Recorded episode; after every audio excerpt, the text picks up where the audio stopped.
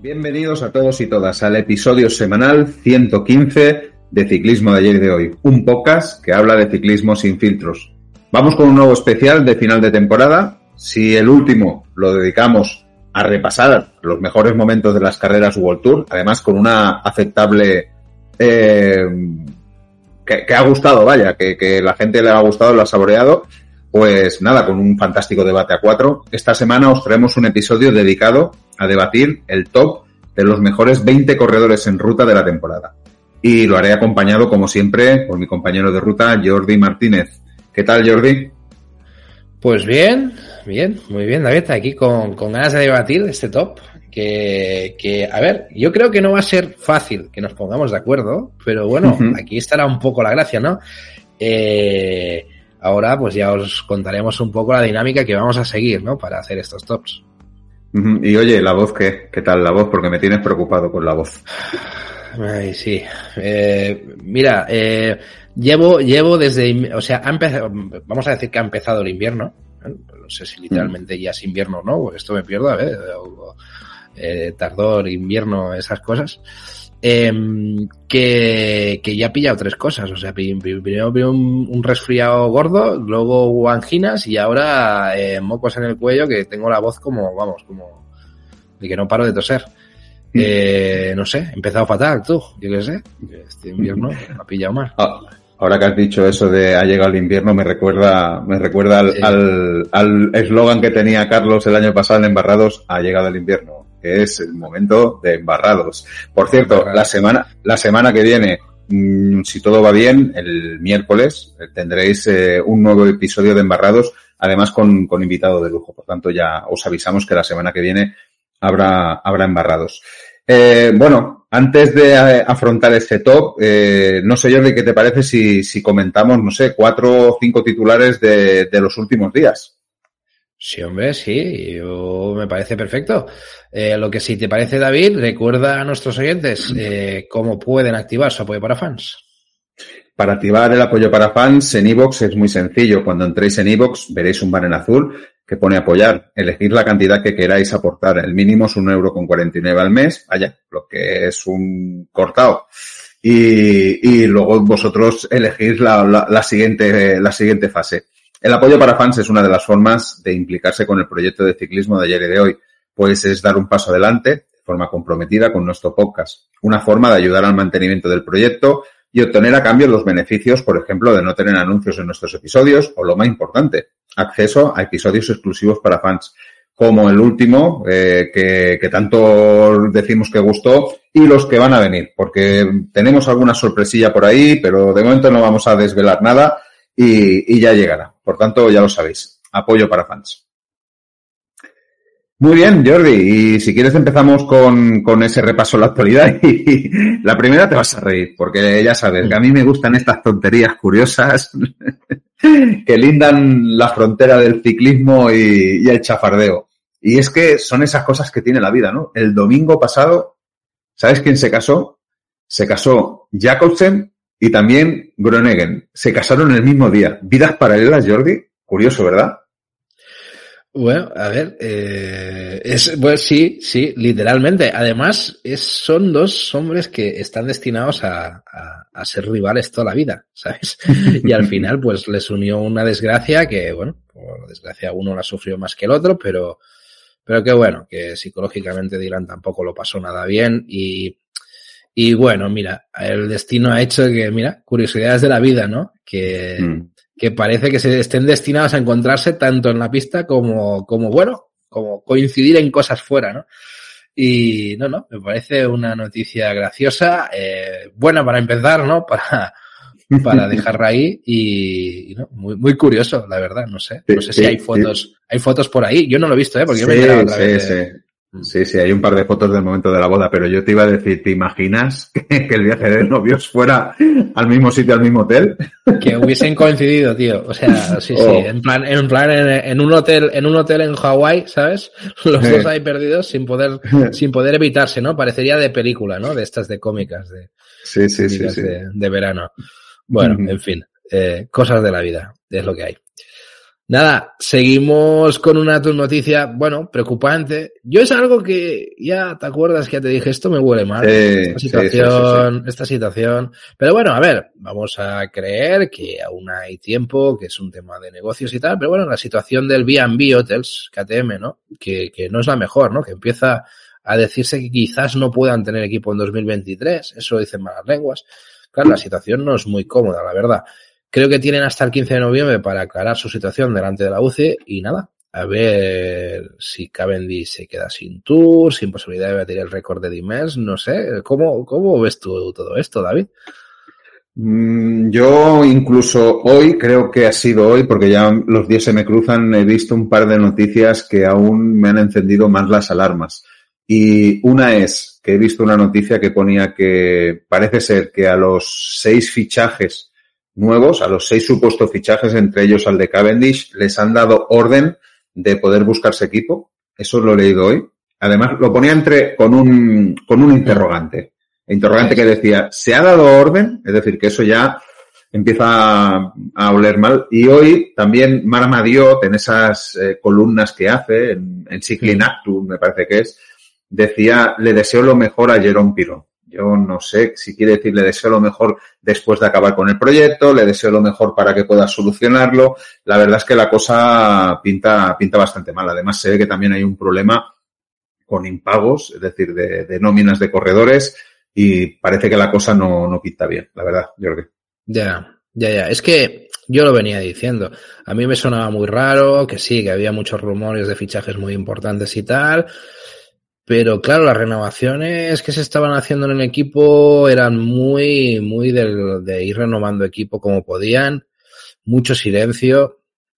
Bueno, de, no sé. La cosa, según se ha ido llegando en los plazos que tocaba, ya se ha visto que no pintaba demasiado bien, ¿no? Mm. No sé, yo el futuro de Cavendish lo veo complicado, porque ahora encontrarle un sitio donde encajar y todo va a ser, va a ser difícil, ¿eh?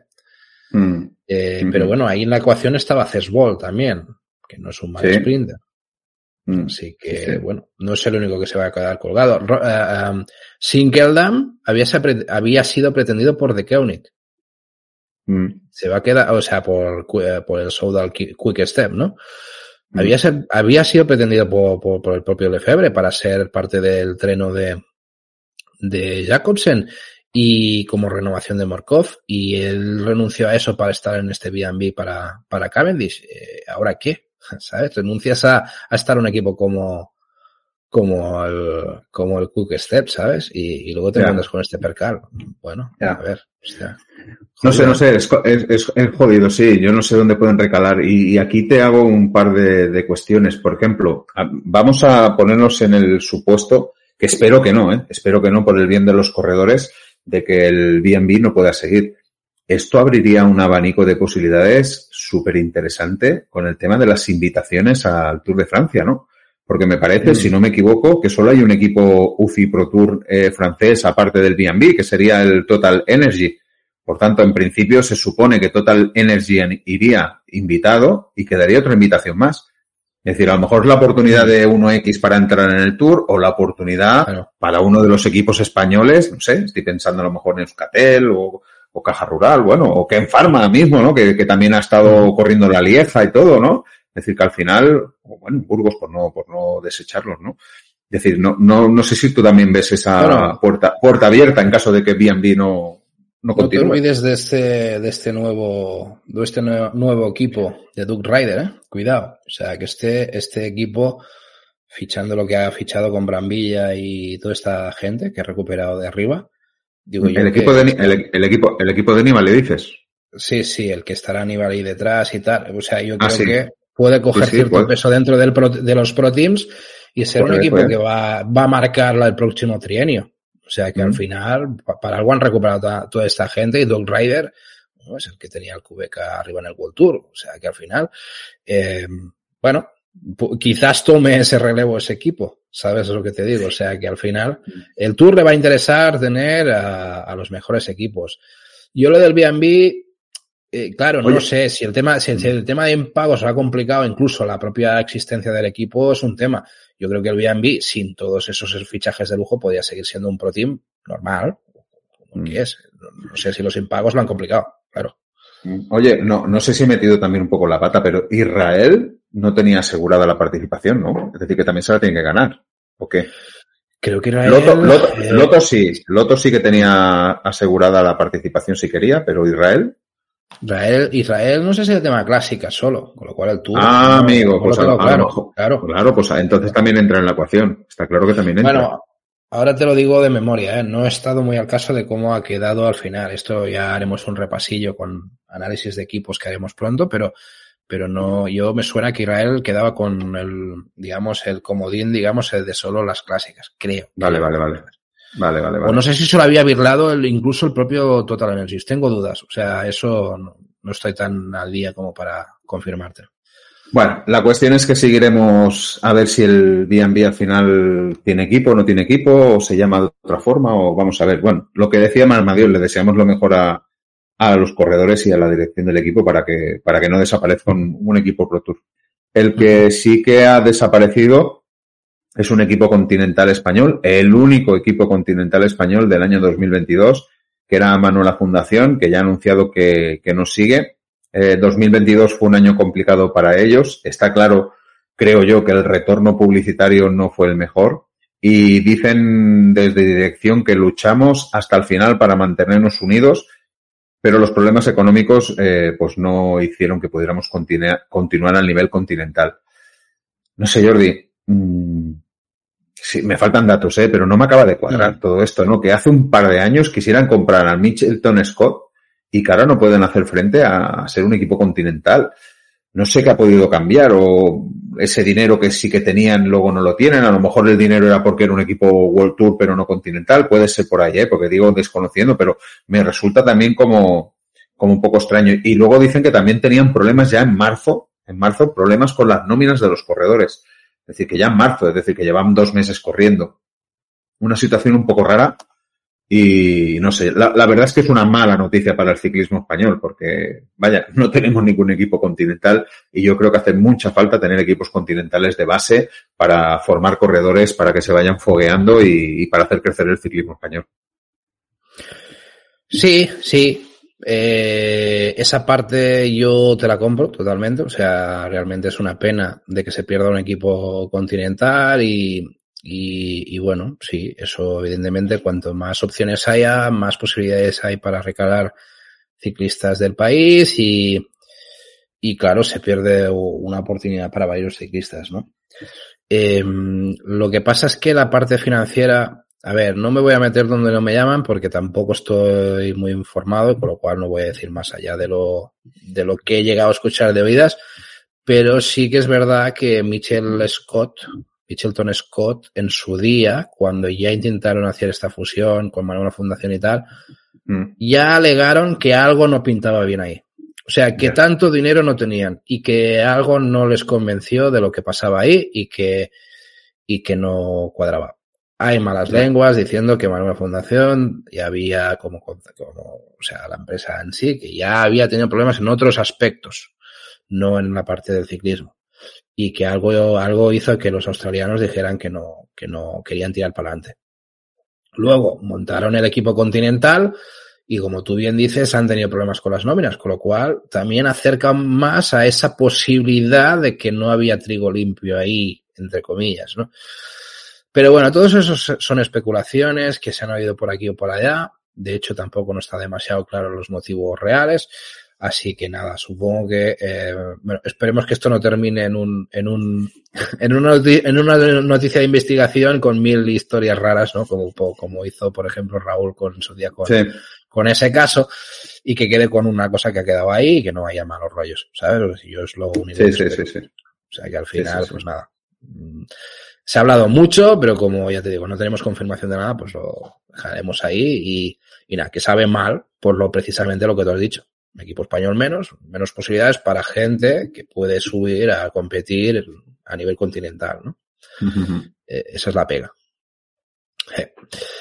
Y nada, otra noticia así que, que, también nos deja un poco, bueno, es que ya sabemos lo de la resolución del TAS eh, que es contraria a Nairo Quintana.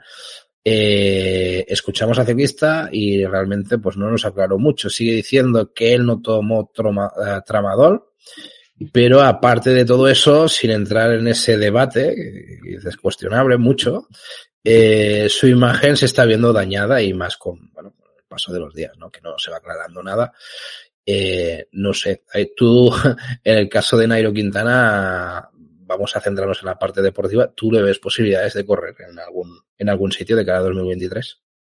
Mm, yo lo primero es lo que espera, lo que espero, espero que sí, porque es una lástima, ¿no? Que Nairo Quintana eh, tuviera que acabar así sus días de ciclista. Es decir, que es complicado. Yo creo que, bueno, se, ha dicho mucho, ¿eh? sobre todo en, en, en, la grupeta, ¿no? En nuestro Telegram, o también se ha dicho en Twitter y todo, ¿no? Que quizás a lo mejor hubiera sido mejor admitir que, que, bueno, que se ha tomado y ya está, y como no es dopaje, ya tiene sanción, se acabó. O si no, lo que yo decía, es decir, que Nairo Quintana diga cómo ha llegado ese tramador a su sangre. ¿Y cómo ha llegado? Es decir, que, porque si no vamos a hacer otra vez la broma de los chuletones y de todo eso que se ha dicho siempre, sí. ¿no? Es decir, ¿cómo, ha llegado el tramador a la sangre? Y entonces, pues, eh, es que claro, lo escuchas y, ah, en Colombia me apoya todo el mundo, tal, y claro, pero no dice nada, no dice nada de nada. Yo sé que el, que, que el representante está buscando, está buscando equipo, pero va a ser, yo creo que va a ser complicado, va a ser complicado. No sé, mm. los números tú los tienes mejor que yo, pero tema World Tour, me parece que este año tenían un límite de 30, ¿no? Sí. Era, sí, era, sí. era así, ¿no? O sea, y, sí, y, viendo la web ahora de, de Pro Cycling Stats, eh, están casi todos ya a, a tope. Bueno, siempre hay algún sitio por ahí, por ejemplo, UAE tiene 28, yo no sé si falta alguno por renovar de, de, de UAE que se había dicho. Tienes que pero... contar a, a, UAE, tienes que contar a David de Fórmula, que no sé qué pasa con Pro Cycling Stats, que no se enteran nunca del contrato que tiene.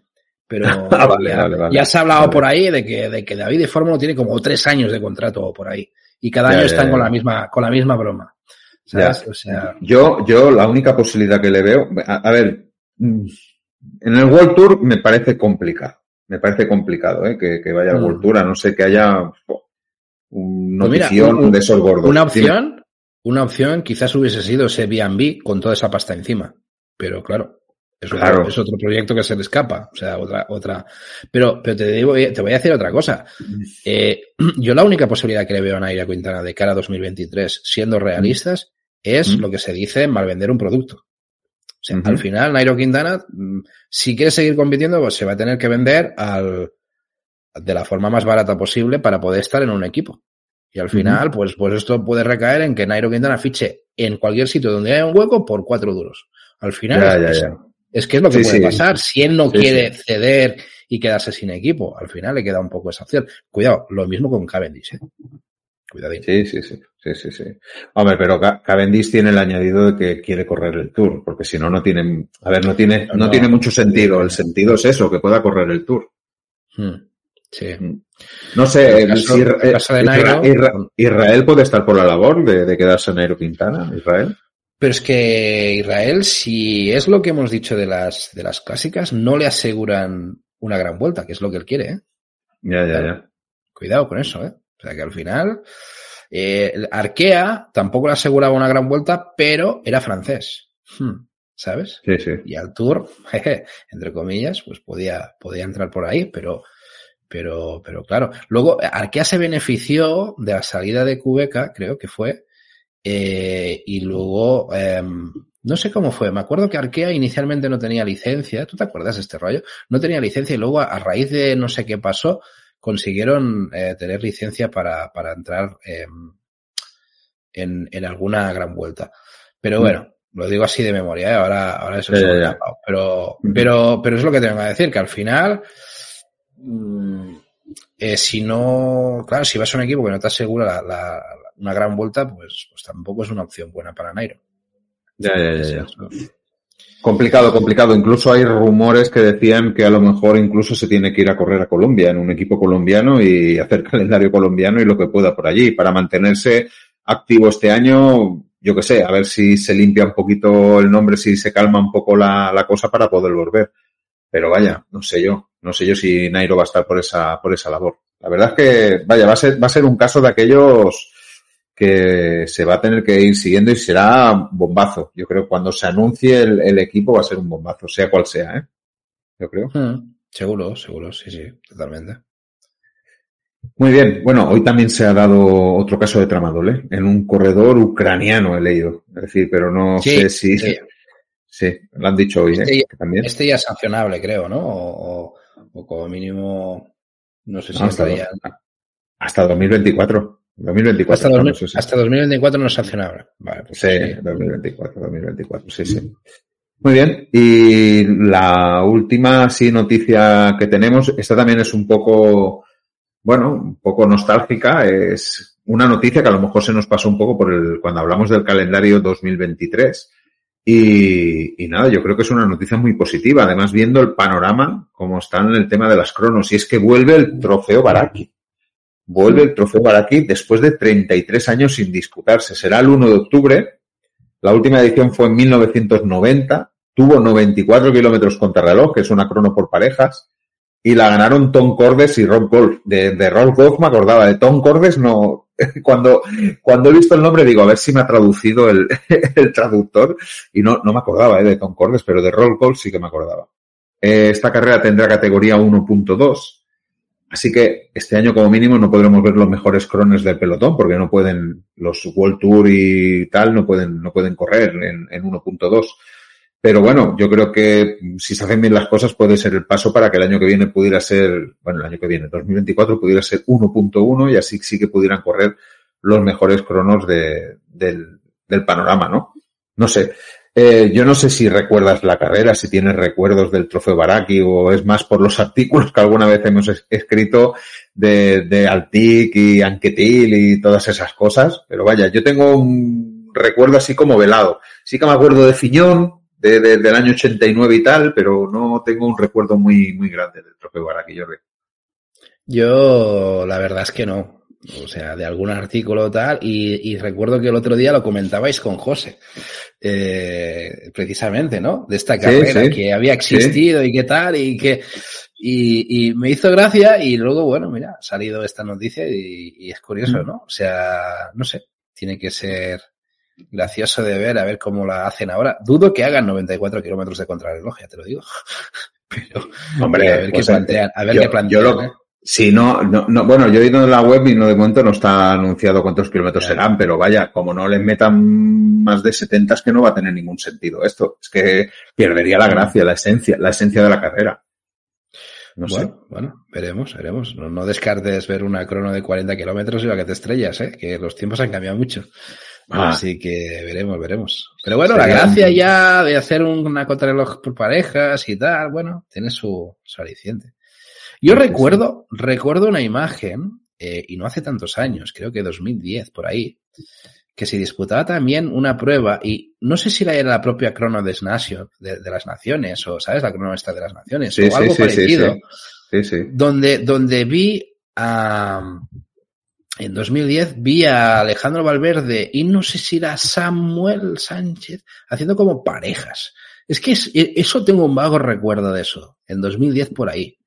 Ya. Y no sé, y no sé qué prueba era exactamente, pero recuerdo haber una prueba así extraña de decir, y eso, pero al final de la temporada, ¿eh? Una prueba de estas de final de temporada, no sé si a Criterium o no sé qué carajos era. Y verlo así como un duelo de parejas y, y, pensar, ¿qué carajos es esto, tío? Y no, no, no sé. Tengo ese recuerdo, pero, pero vamos, no sé ni qué trofeo era, ¿eh? Ya te digo. Yo estaba mirando, a ver, que recordaba que no sé si habían corrido de pareja Miguel Indurain y, y Gorospe, pero lo digo así de, de, de, refilón y no lo acabo de encontrar. Es decir, que no, a lo mejor me, bueno, me si es, a, lo mejor, a lo mejor es otra carrera, pero bueno. A ver recuerdo, si, a ver si alguien se acuerda, a ver si alguien se acuerda que nos, ponga, nos lo ponga en comentarios y así hacemos sí, un, sí. un, refresco y, y tal, ¿no? Sí, sí.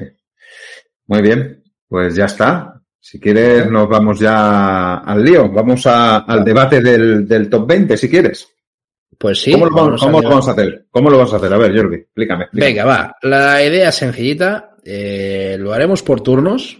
Eh, por ejemplo, empiezas tú, David, primero, eh, luego yo, y así el siguiente turno empezaré yo, luego tú, ¿no? Vamos alternando así un uh -huh. poco, ¿no? ¿Cómo va a ser el tema de los turnos? A ver, el primer turno inicial va a ser así una breve lista que vamos a decir cada uno, decir, mira, dentro de nuestro top 20 han quedado fuera nombres como patapum, patapam, ¿vale? Ese es un poco el primer turno. Y luego a partir de ahí ya saltamos a los turnos, ¿no? Donde el, el primer turno que haremos después de ese va a ser, tú dirás tu top 20 y luego yo diré mi top 20, ¿no? Siguiente turno, como empezaré yo, yo haré mi top 19 y luego tú, ¿no? Iremos haciendo así. evidentemente, también ya te digo que la idea del top 20 al top 11 es ser menos explícitos, ¿no? Dar un poco el nombre y tal para dar un poco de ritmo al programa. Y luego ya en el top 10 podemos intentar entrar más en detalle de por qué, argumentos y tal, ¿no? A ver, no digo que no discutamos, ¿eh? En el, en el top 20. O sea, podemos discutir. Depende de qué me digas, te voy a decir, ¿dónde va? Flipado. Eh, o sea, que te voy a decir así. Evidentemente, pues bueno, eh, discusión asegurada a partir del primer turno. Así que es abiertos, abiertos a pasárnoslo bien, divertirnos y, y que la gente entienda que esto es un poco el juego, ¿no? Eh, No sé. ¿Todo claro? ¿Cómo, cómo lo ves? ¿Lo ves bien? ¿Vamos al lío?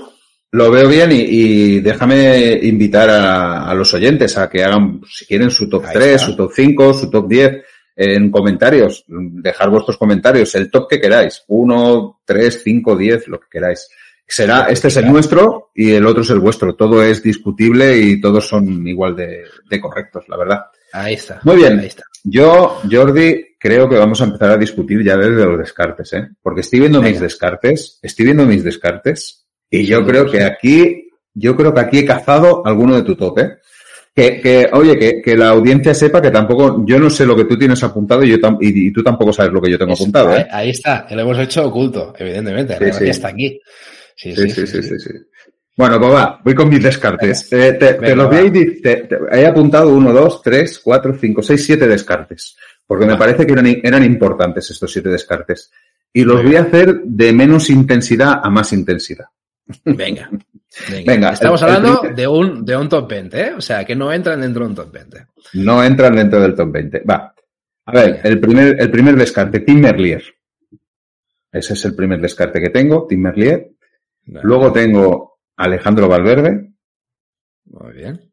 Luego tengo a Alexander Christoph, que este me ha costado un poco de descartarlo porque, oye, parece mentira, pero no ha hecho mala temporada Christoph para estar en el equipo que estaba. Es decir, que ha, rascado bastantes tops, ¿eh?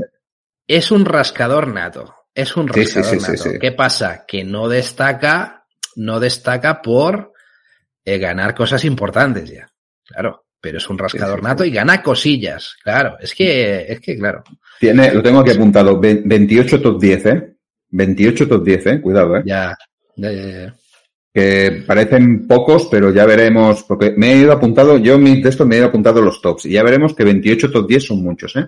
Eso, Muy bien. Vale, eso, tú ya has hecho una cosa que eso me va a afectar a mí, porque yo lo ¿Por qué? Contar los, porque yo no he contado los top 10 y alguno, alguno me lo vas a discutir en ese, en ese sentido. bueno, yo te ayudo, yo te ayudo, hombre, para eso estamos aquí, para, para ayudarnos. Venga, he dicho Tim Valverde, Christoph, Michael Matthews. Michael Matthews también se ha quedado fuera y eso que ha ganado etapa en el Tour, ha ganado una etapa en la Vuelta a Cataluña, quedó tercero en el Mundial, segundo en Quebec, cuarto en Milán San Remo, 7 en Amstel. Lo que pasa es que faltó algo más, ¿eh? 17 top 10. Yo creo que le faltó algo a Michael Matthews para meterse en ese top y no me ha convencido. Vale. Luego, Filippo gana.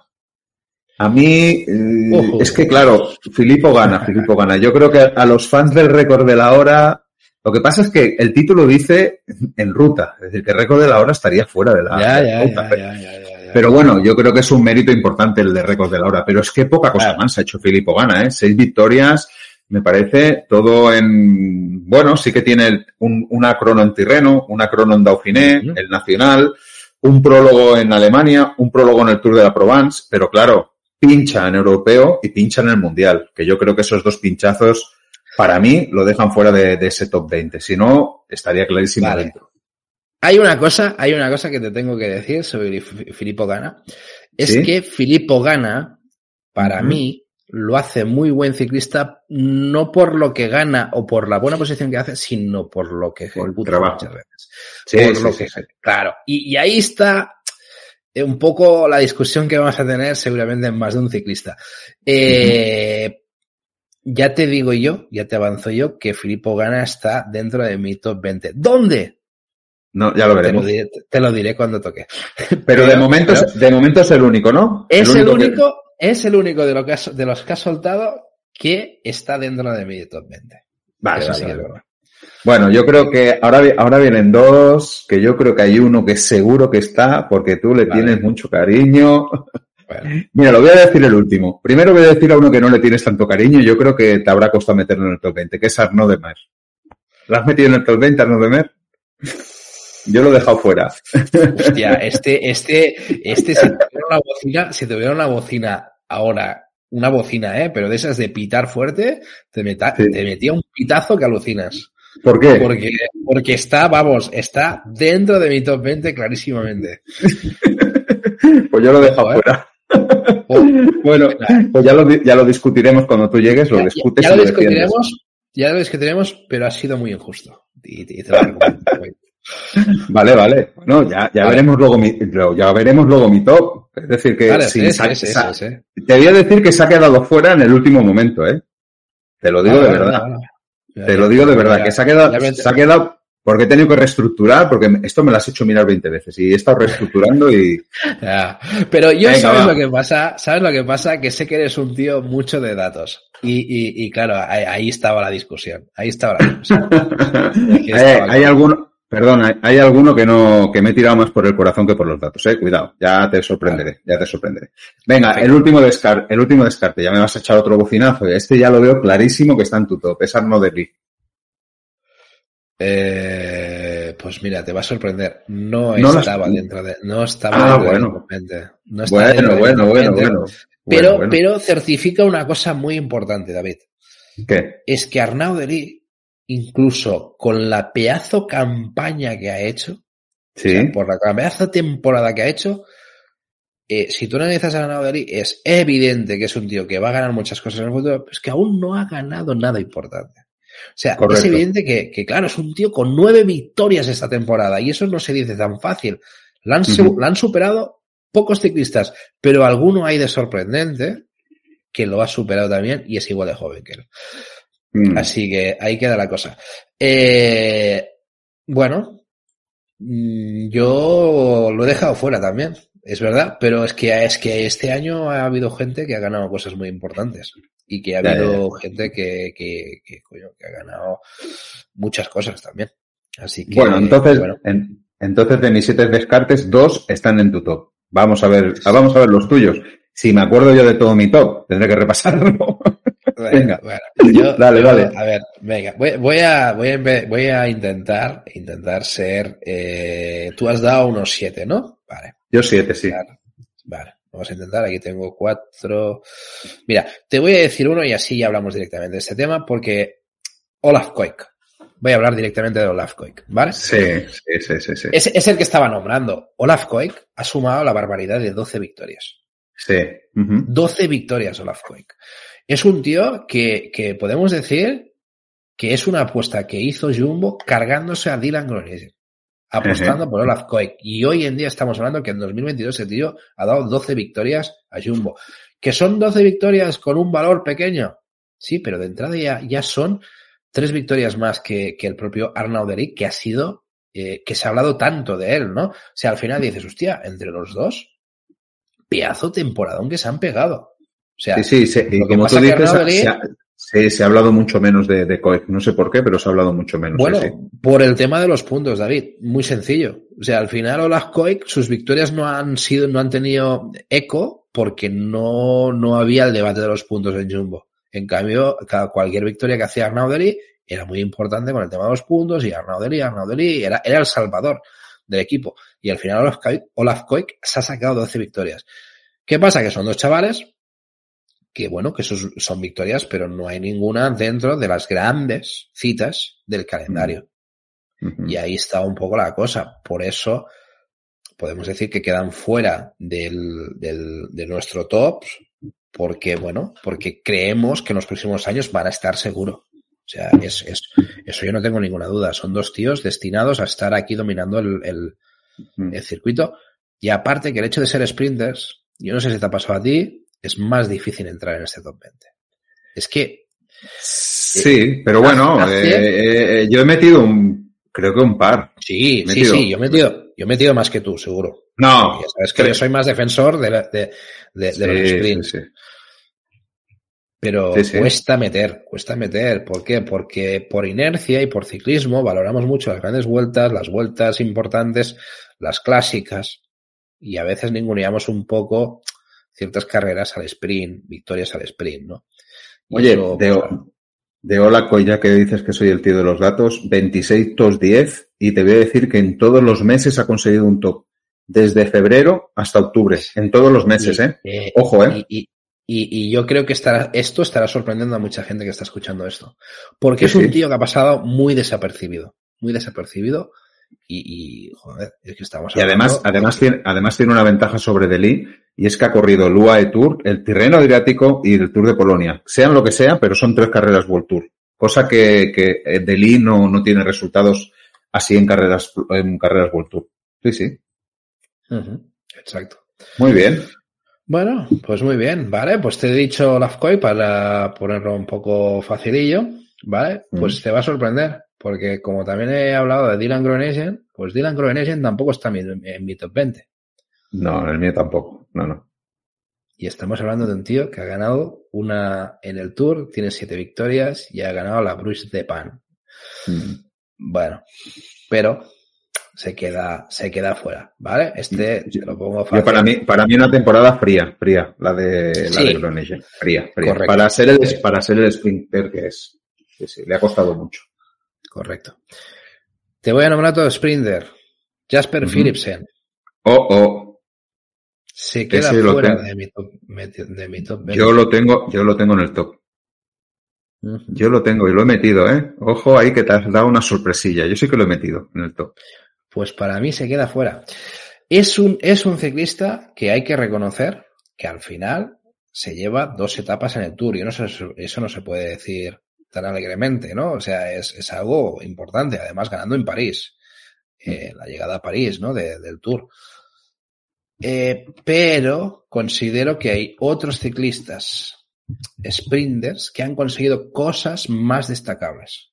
Y mm. ese es mi argumento. ¿Vale? Bueno, Aunque, luego yo, te, yo, te contaré, ¿eh? yo ya te contaré el mío de por qué lo he metido en el top. Correcto. Eh, aunque hay que reconocer que para mí Jasper Philipsen eh, es uno de los mejores sprinters ahora mismo del, del, del circuito, salvando pues, pues, gente como, como ya nombraremos dentro de nuestro top 20 que seguro que están. ¿Vale? Así que, bueno, dentro de los cinco mejores sprinters está Jasper Philipsen seguro. O sea, no tengo ninguna duda. Es, es, además es un tío que lo hace con un Alpecin, habiéndose rebajado, eh, habiéndose largado del UAE para, para reinventarse en un Alpecin y, y, y con Tim Merlier a la sombra y demostrando que las oportunidades que le daban, el eh, tío está ahí, ¿no? Así que, que bueno. Eh, también pienso que Jasper Philipsen está haciendo una progresión. Y no sé si el tema, el, el, año pasado tuvo un final de temporada muy bueno, este año ha sido más disperso, pero, pero bueno, al final es un poco eso, ¿vale? Muy bien. Y luego, a ver, te he dicho tres ya, ¿no? Te voy a decir cuatro más. Va. Venga. El ganador del Mundial de Claro. Tobias Vos. No está, no está en mi top 20. El mío tampoco, ¿no? Fuerte, ¿eh? Lo que estamos diciendo. Que el ganador del Mundial de Crono no está en el top 20. Pero claro, es, es eso, ¿no? Se queda fuera, aunque, aunque, aunque sea algo importante, ¿no? Pero falta algo más, falta algo más. correcto, correcto. ¿Vale? Eh, y ahora viene tres que, que van a ser, yo creo que bastante, bueno, Hostia, uff, tendría muchos más, ¿eh? Pero bueno, no me voy a alargar más. Va. Tres. Eh, ganador de Amstel, Michael Kiatowski. No está en mi top 20. Mm, tampoco en el mío. Vale, bien. Y como te conozco, te conozco, te voy a decir eh, dos de los buenos. Daniel Felipe Martínez. No está en mi top 20. En el mío sí. Lo sabía. Y Alexander Blasov tampoco está en mi top 20. Joder, en el mío sí y bastante alto. Perfecto. Vale. A ver, yo te digo mis argumentos y tú ya me entrarás. Con, o sea, a ver. Eh, y bastante, y bastante alto, Blasov, y bastante alto. Bastante alto. Lo que pasa es que lo has hecho por méritos.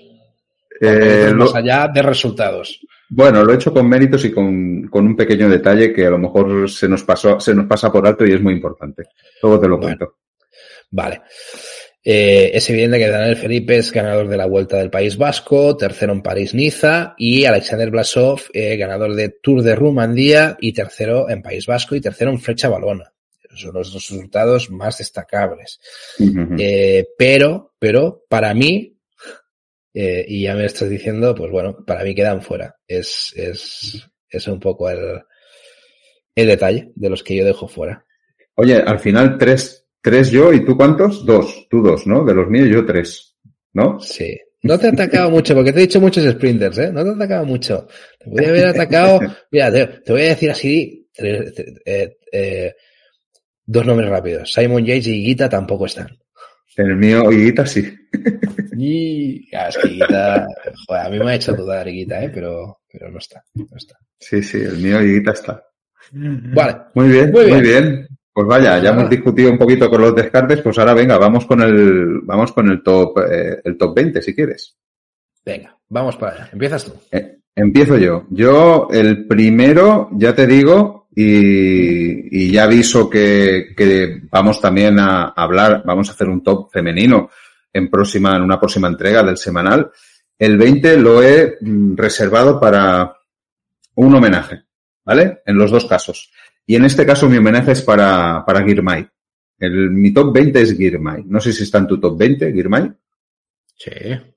Vale, pues en el mío está en el top 20. Yo lo he visto en el top 20, he estado dudando mucho, pero al final yo creo que se merece para mí estar en el top 20, aparte de por los méritos de ganar un agente Bebelgen, que, que ya está muy bien, y aparte de ganar una etapa en el Giro de Italia, Matthew Van Der Poel, que también está muy bien y tiene un par de victorias más, que a lo mejor no son tan relucientes como el trofeo de Alcudia o, bueno, el campeonato de, de crono de Eritrea. También quedó quinto en la, en la E3. Yo creo que es por esa media temporada, porque yo creo que ha sido media temporada que nos ha regalado. Yo creo que nos ha hecho mmm, soñar a muchos con un ciclista diferente. Eh, hemos visto que podía romper alguna barrera que, que llevábamos tiempo sin ver romper. Y, y, yo creo que también, bueno, el, el, valor por ser africano y por las puertas que puede abrir. Por eso al final lo he puesto en el top 20. Bueno, vale, perfecto. Eh, a ver, el, eh, el, digamos que Vinian Girmay yo lo tengo un poco más arriba, pero no demasiado mucho más, ¿vale? Vamos a decirlo Ajá. así. Vamos a dejarlo vale. un poco ahí. Pero bueno, sí, mi, mi valor también ha ido un poco por ahí, ¿eh? Lo hablamos luego.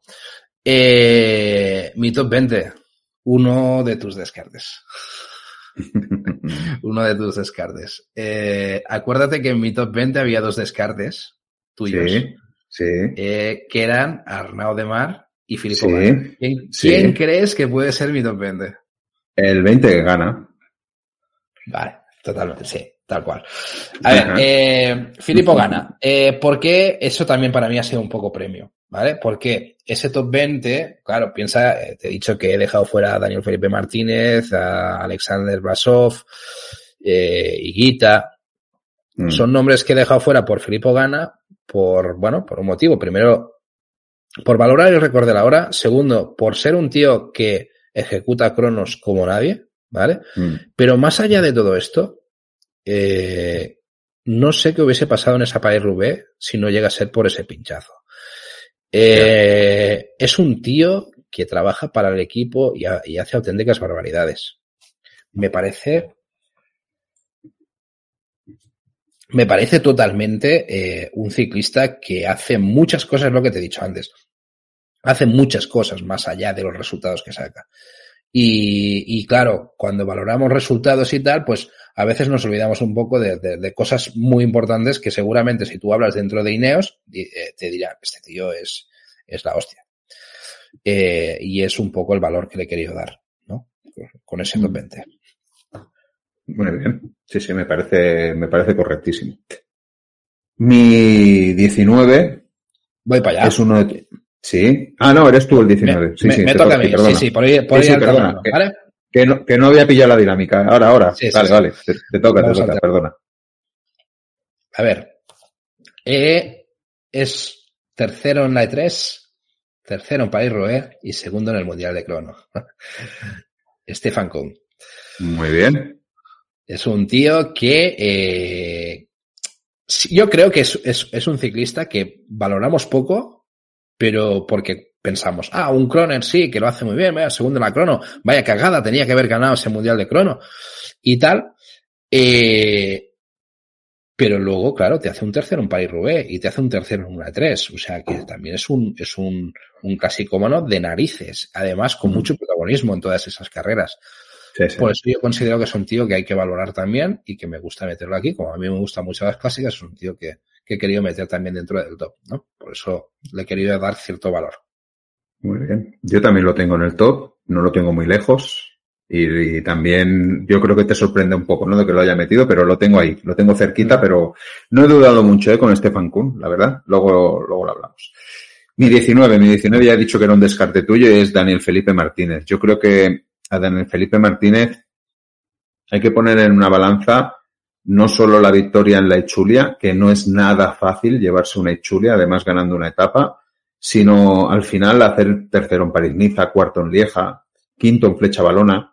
Quizás le faltó algo en el Tour de Suiza y sobre todo le faltó algo en el Tour de Francia. Fue todo como muy raro en el, en el Tour de Francia, esperábamos muchísimo más.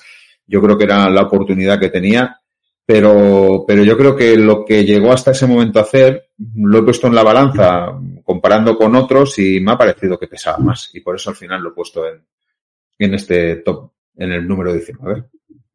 No, a ver, estoy de acuerdo un poco contigo. Eh, a mí lo, me ha hecho dudar sobre todo por, por las expectativas que se generó en torno a él y al final no acabaron de cumplirse. Claro, es Sí, que sí, sí. yo creo que eh, si Daniel Felipe Martínez hubiese tenido un tour relativamente correcto, o sea, meterse ahí en un top 5, estaríamos hablando de un tío que ahora mismo no habría ninguna duda que meteríamos en el top 20, ¿no? Porque diríamos, joder, con la baja de Bernal, con el, el tema Sí. de que Ineos estaba eh, como estaba y al final saliese un Daniel Felipe luchando ahí a codo a codo contra los grandes, hubiésemos dicho, hostia, pues joder, seguramente estaríamos incluso optando a pensar en un top 15, top 20, ahí top 10, ¿no? Sí, Pero sí, sí. claro, pero claro, esa, esa falta de, de, de cumplir expectativas de cara a esa carrera, que es el Tour de Francia, pues claro, eso a mí me tira un poco para atrás y, y hay que reconocer que ganar el País Vasco no es fácil. Ya pasó en 2020, ¿te acuerdas? Con esa Dauphiné magnífica y luego chasco que te Mm. cagas. Mm. Bueno, es eso. Es la sensación de que Daniel Felipe Martínez está perdiendo oportunidades de oro, ¿no? Cada año. Y por eso, bueno, es lo que hay. Bueno, Muy bien. Venga, vamos Pero- con el, 10 el 18. El 18 es Estefan Cuna. Está, ya te he dicho que estaba cerquita, está aquí. Yo te quiero añadir un par de cosas más para darle muchísimo mérito a lo que ha hecho este año Stefan Kuhn. Aparte, tú ya has dicho que había quedado tercero en París-Roubaix, tercero en, en la E3, quinto en Flandes, sexto en la, en la Través de Flandes, octavo en la Amstel, es decir que, cuidado, eh, con, con la colección. Pero es que hay también un par de detalles muy interesantes. Y es que también se lleva una vuelta por etapas, el Tour de Poitou-Tours, aunque sea es el nivel que sea. Pero se lleva y sobre todo también hace quinto en el Tour de Suiza. Hace quinto en el Tour de Suiza, Jordi. Es decir que, que quinto en el Tour de Suiza no estamos hablando de que sean cuatro cotas, ¿eh? Es decir que hay- hay que estar ahí. Yo siempre a Stephen Kuhn lo he visto como un tío, eh, aparte de robusto y elegante sobre la bicicleta, un tío que aguanta muchísimo. Es decir que, sí. que vaya, que podría dar, no, no estoy hablando, dar algún susto alguna vez, eh, o mira, hacer un, yo qué sé, eh, darle una alegría a Suiza, ¿no? En, ese Tour de Suiza incluso, ¿no? Si, si se lo preparan un poquito te- tipo cancelara para que lo pudiera, para que lo pudiera ganar. Pero yo creo que ha hecho una temporada, es decir, e- era un gozo ver a Stephen Kuhn ahí en los primeros puestos y luchando el tío, además solo, ¿no? Más solo que la una, eh, metiendo codos como podía para, para conseguir la posición, además luchándolo todo y saltando y, bueno, dejándose la piel. Por eso yo creo que merece estar en el, en el top 20. Muy bien. No, no, a ver, no hay discusión. Tú has puesto 18 y yo 19, con lo cual más o menos estamos un poco bastante a la par. Mm. Así que ahí poca discusión vamos a tener, o sea, estamos de acuerdo.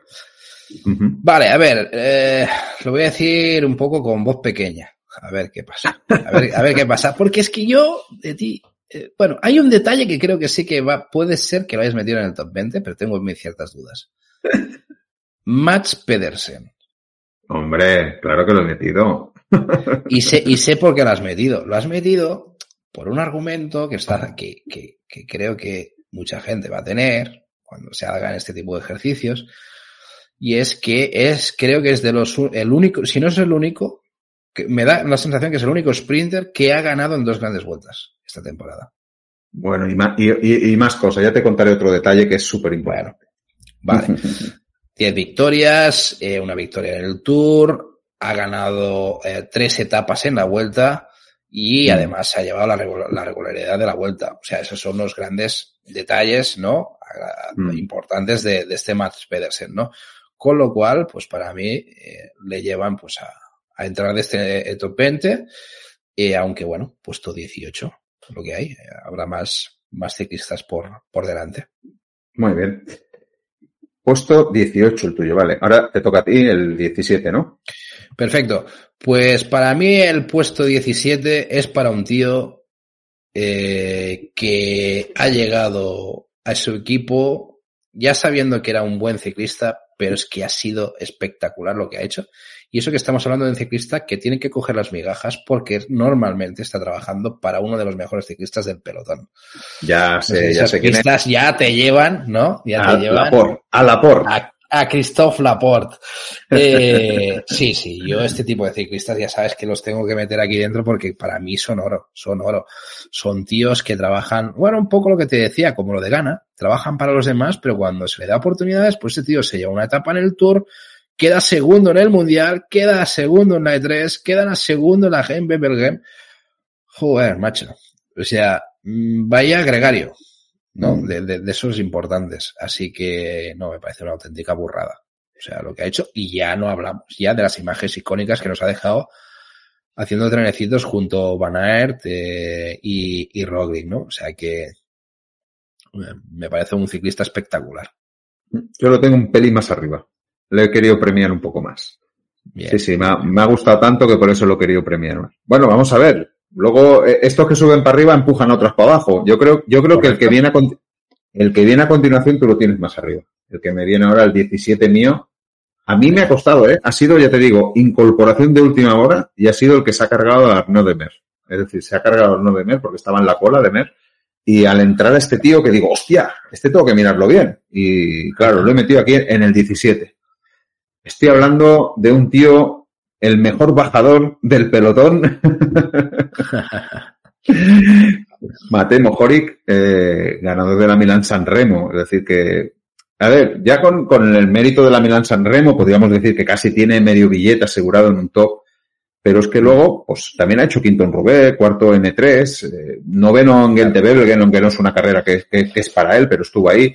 Y al final, también pues hizo un poco de espectáculo, ¿no? En la, en la Croacia, en la carrera de Croacia, aunque el nivel era el que era, pero estuvo allí luchándola y, bueno, quizás le ha faltado algo más, quizás esperábamos algo más en una gran vuelta de él, pero claro, si hubiera hecho algo más, después de ganar una Milan San Remo ya no estaríamos hablando de un top 17, a lo mejor estamos hablando de un top 10, me explico, es decir que, bueno, yo creo que, que ha cumplido el, el, papel para meterse aquí en este top, para mí. Yo no sé si lo, tú yo... lo tienes o no lo tienes no, no, no te voy a buchear, no te voy a buchear, ¿vale? Eh, pero te tengo que decir que no está en mi top 10, pero está, está muy cerca. Está muy cerca. Ah. Y, y, y, y, es que ¿sabes lo que pasa? ¿Por qué me querías abuchear? No, no, abuchear en el sentido que considero que está relativamente bajo para mí. O sea, que, ah, vale, vale. que, que, no le has dado el peso que, que considero yo que, que, se le tiene que dar, ¿vale? Pero eso es normal. Yo he dado mi top y para mí está más arriba y para ti está más abajo. Por eso, digo, no te sí, quiero abuchear porque en el fondo las acaba metiendo, aunque considero que está un pelín bajo. ¿Por, vale, qué, ¿Por qué considero que está un pelín más alto? Por una cosa que para mí, bueno, es un argumento muy sencillo. Luego profundizamos más. Milán San Remo se dice que es una de las carreras más difíciles de ganar. Difíciles de ganar, sí, sí. Correcto. Y vale, es un argumento ya de mucho peso. Uh -huh. Pero, bueno, también hay que decir que parece que sea una carrera, aunque sea muy difícil de ganar, que sea hecha para él. También hay que decirlo. Ya, ya. Eh, es lo que hay. Si tuvieras que inventar un recorrido para él, ahora mismo pensarías en un, en un pollo. claro, evidentemente. Eh, pero bueno, eh, es así. Vale. me, me toca a mí el top 16. Me toca a mí los pares. Aquí, a ver qué, qué, vamos a hacer con este. Este. Este, yo he puesto el nombre y luego he puesto entre paréntesis por lo que pudo ser. Por lo que pudo ser, pues yo creo que vamos a poner el mismo. ¿En el top 16 los dos el mismo? A ver, no sé, suelta el nombre. Por, lo, por si, lo que, si, por si lo que dices, pudo ser. Si dices, si dices el mismo, hago clink, clink, clink, clink. He puesto a Enric más. Uh, pues no. no, no, estamos hablando del mismo. ¿Y tú lo has puesto más arriba? Eh, ¿O no lo has puesto? está un poco más arriba. Un ah, vale. poquito, Vale, vale. Vale, vale. Ya tengo ganas de saber tu top 16, por lo que pudo ser. Bueno, bueno, luego, me, luego me lo yo dices. Pensaba que, yo, yo, yo pensaba que me hablabas del pasado. Me hablabas del pasado. ¿Vale? Ah, no vale. de esta temporada en sí, ¿eh? Pensaba, yo me pensaba que me estabas dando un guiño por lo que pudo ser en un pasado. Ah, vale, vale. Vale. Bueno, luego, luego me lo dice, luego me lo... A ver, en Ritmas, yo creo que en Ritmas a lo mejor alguno dice, bueno, ¿y qué ha hecho en Ritmas? Ha quedado segundo en la vuelta, segundo en Lombardía y va que chuta, ¿no? Pero es que estamos hablando de que tiene una caída en Tirreno que le podía haber puesto en el podium y también tiene la carrera en la Ichulia que a lo mejor no hubiera sido podium, pero quizás top 5. Estamos hablando de 28 top 10. 28 top 10, que ya te digo que es un número que se va repitiendo bastante, que son muchos top 10. Y luego, pues yo creo que también el final de temporada ha sido muy bueno. Aparte de, solo tiene una victoria, que es el Gino de la Milia, pero ya sabemos que Ringmar no es rematador. Pero yo creo que tiene mérito hacer lo que ha hecho y sobre todo remontar el vuelo como lo ha remontado después de esa caída de Tirreno, carrera de Chulia, el pastizal del, del Tour de Francia, que ya pensábamos que estaba defenestrado casi, y todo eso le ha dado un vuelco y el tío, bueno, ha hecho algo más que otras temporadas. Yo por eso lo he querido premiar, porque ha hecho algo más que otras temporadas. Hmm. Yo te diré que, que, lo tengo un poco más arriba y, y también te comentaré un poco muy bien. mis esto, pero no está muy alejado de lo que comentas, ¿eh? Un poco la cosa. A, a ver, ver, a ver. Eh, mi top 16, por lo que pudo ser en un pasado, aunque ya tuvo su momento de gloria, pero Sí. siempre ha sido un hombre importante dentro de su equipo y siempre se ha quedado un poco ahí de que, de qué va a pasar con él, que vea tal, es eh, Geraint Thomas. Oh, sorpresa. Sorpresa. Sor- ¿Por qué? Sorpresa, la ¿por qué? Sí, sí, sí. ¿Por qué? ¿Por qué? ¿Qué, qué? ¿Dónde lo has puesto tú? En ningún sitio. En No ningún sitio. Perfecto. No lo he considerado, Vale. no lo he considerado. ¿Por qué, ¿Por qué he considerado yo Geraint Thomas? Eh, Porque hace podio en un Tour de Francia. Y además es más, ese Tour de. Francia fue el único que fue capaz, como mínimo, hasta la etapa 13 o 14 o 15, no me acuerdo ahí, exactamente cuál, Mm. estar luchando un poco con ellos, hostia, y Sí, sí. ser el único que podía seguir un poco la rueda, aunque al final se iban. Pero, pero hostia, a mí me hizo callar la boca. Yo no daba un duro por Geraint Thomas en ese tour. Yo decía, aquí es Daniel Felipe Martínez o nadie. Esto es imposible lo que está planteando Ineos. Y Geraint Thomas me hizo callar la boca, pero vamos, clarísimamente. Solo por ese motivo que me hizo callar la boca, lo meto aquí. Lo meto aquí, además, ganó el Tour de Suiza. Ese Tour de Sí. Suiza que tú has valorado para Stefan Kuhn con un quinto puesto, este tío se lo gana. Con lo cual, bueno, eh, el peso evidentemente es, el- es ese podio y la actitud que tuvo en ese Tour de Francia. Mm. Para mí, ¿eh? Porque una cosa es que sacas un podio y estás a 10 minutos de esos dos y bueno, al final es que no había... Los demás tampoco hicieron nada, ¿vale? Pues no tiene tanto mérito, pero es que el tío intentó luchar, intentó est- estar ahí y a mí me sorprendió. Creo que es un... Es algo para valorarlo mejor que el propio Daniel Felipe Martínez, por ejemplo, ¿vale? Es un tema de pesos, ¿eh? Al final, este tío ha entrado aquí un tema Sí. por, por lo que tú dices, por pesos comparado con otros. Sí, sí, sí, sí, no, y te, no me convences, ¿eh? Es decir, que, que, que veo, veo que esté bien, está bien que Geraint Thomas. Lo que pasa es que mm, quizás lo pasé por alto ¿no? y quizás lo tenía que haber pesado mejor o tal, pero bueno, ya, ya, ya, ya está bien, ya lo has sacado tú, ya tiene su premio, es decir, Hay que no- muchos, hay muchos nombres, al final, coño, todo- Muchos, Estamos muchos. hablando de un top 20, ¿entre cuánto? ¿Entre 50 o 60 tíos? Joder, es que es, es que es muy difícil. Es muy Sí, difícil. sí, sí. Los 10 primeros, mucha gente, pues más o menos, pues sí. Pero más abajo, yo creo, que los, yo creo que los cinco primeros, los diez primeros ya empieza a ser complicado. Yo creo que los cinco primeros, yo creo que sí, más o menos, pero los diez es complicado. Pero bueno, oye, eh, te lo compro, sí, sí. Estoy de acuerdo contigo que Geraint Thomas se merecía estar en un top 10. Te voy diciendo una cosa, aún no he nombrado a Arnaud de Mar. Y estamos ya en el, en el 15, va a ser ahora. Te, va a sorprender. te va a sorprender mucho. Vale, vale. Venga, métele al 15, te toca. Me toca. Eh, bueno, lo has nombrado tú, yo lo he puesto un poco más arriba, también es verdad que tampoco te había nombrado a Vinian Girmay. Y Vinian Girmay eh, para mí es, es top 15, ¿vale? Em, a ver, ¿por qué? Porque, a ver, estoy, estoy un poco de acuerdo contigo que podía haber caído algún, alguna posición por el hecho de que estuvo fuera, se fue ese tiempo fuera, volvió a su país y hay partes de la temporada que no se la ha visto y ahora al final de temporada, pues bueno, así así, ¿no? Hace un tercero en Quebec, pero queda un poco al aire. Yo mismo dije, bueno, ha quedado un poco desvirtuado, pero pero hay que reconocer que la fuerza con que gana la Game Game o la fuerza con que gana esa etapa del Giro son de auténtico, eh, bueno, me parece una barbaridad lo que hizo. O sea, de mm. sprints, de potencia, de largo, o sea, sprints larguísimos, de mucha potencia y además ganando contra gente muy buena. O sea, etapa contra el, contra eh, Matthew Van Der Poel en el Giro es una clara demostración de mucha fuerza y mucha potencia, pero no solo eso. Miriam Girmay en, en la Milan San Remo estuvo subiendo eh, la cipresa con, con todos los, los, buenos, el pollo estuvo defendiéndose. O sea que al final es un tío que, que ha demostrado muchas cosas esta temporada, muy importantes, y que, y que va, tiene toda la pinta que va a ir a más y, y va a ser un tío muy importante en los próximos años. Mm. Sí, sí, sí. Nada que decir. Porque lo he puesto en el 20, tú en el 15, está muy bien. En el 15 yo voy a poner uno de tus descartes, mm. que es Jasper Philipsen. Jasper Philipsen, eh, yo creo que tú antes lo has explicado muy bien, ¿no? Es decir, nueve victorias, es un corredor que está en Alpecin, es un corredor que tiene un calendario, vamos a decir, complicado para dejarse ver muchas veces, porque tiene que lucharlo con Tim Merlier, pero con todo y con eso se mete en el Tour de Francia con muchas dificultades que llevándose dos etapas, tú lo has nombrado, la última de París también se la lleva, se lleva dos victorias en el UAE Tour, eh, que aunque mucha gente lo tiene desfenestrado, pues son dos victorias y hay que sumarlas.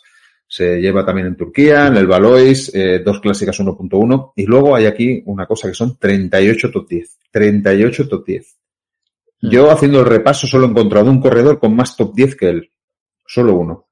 Y de esos 38 top 10 hay 28 top 5, que se dice pronto, 28 top 5. Claro que es un sprinter, claro que corre muchas etapas, donde tiene muchas posibilidades de hacer esos tops, pero bueno, hay que estar y hay que hacerlo.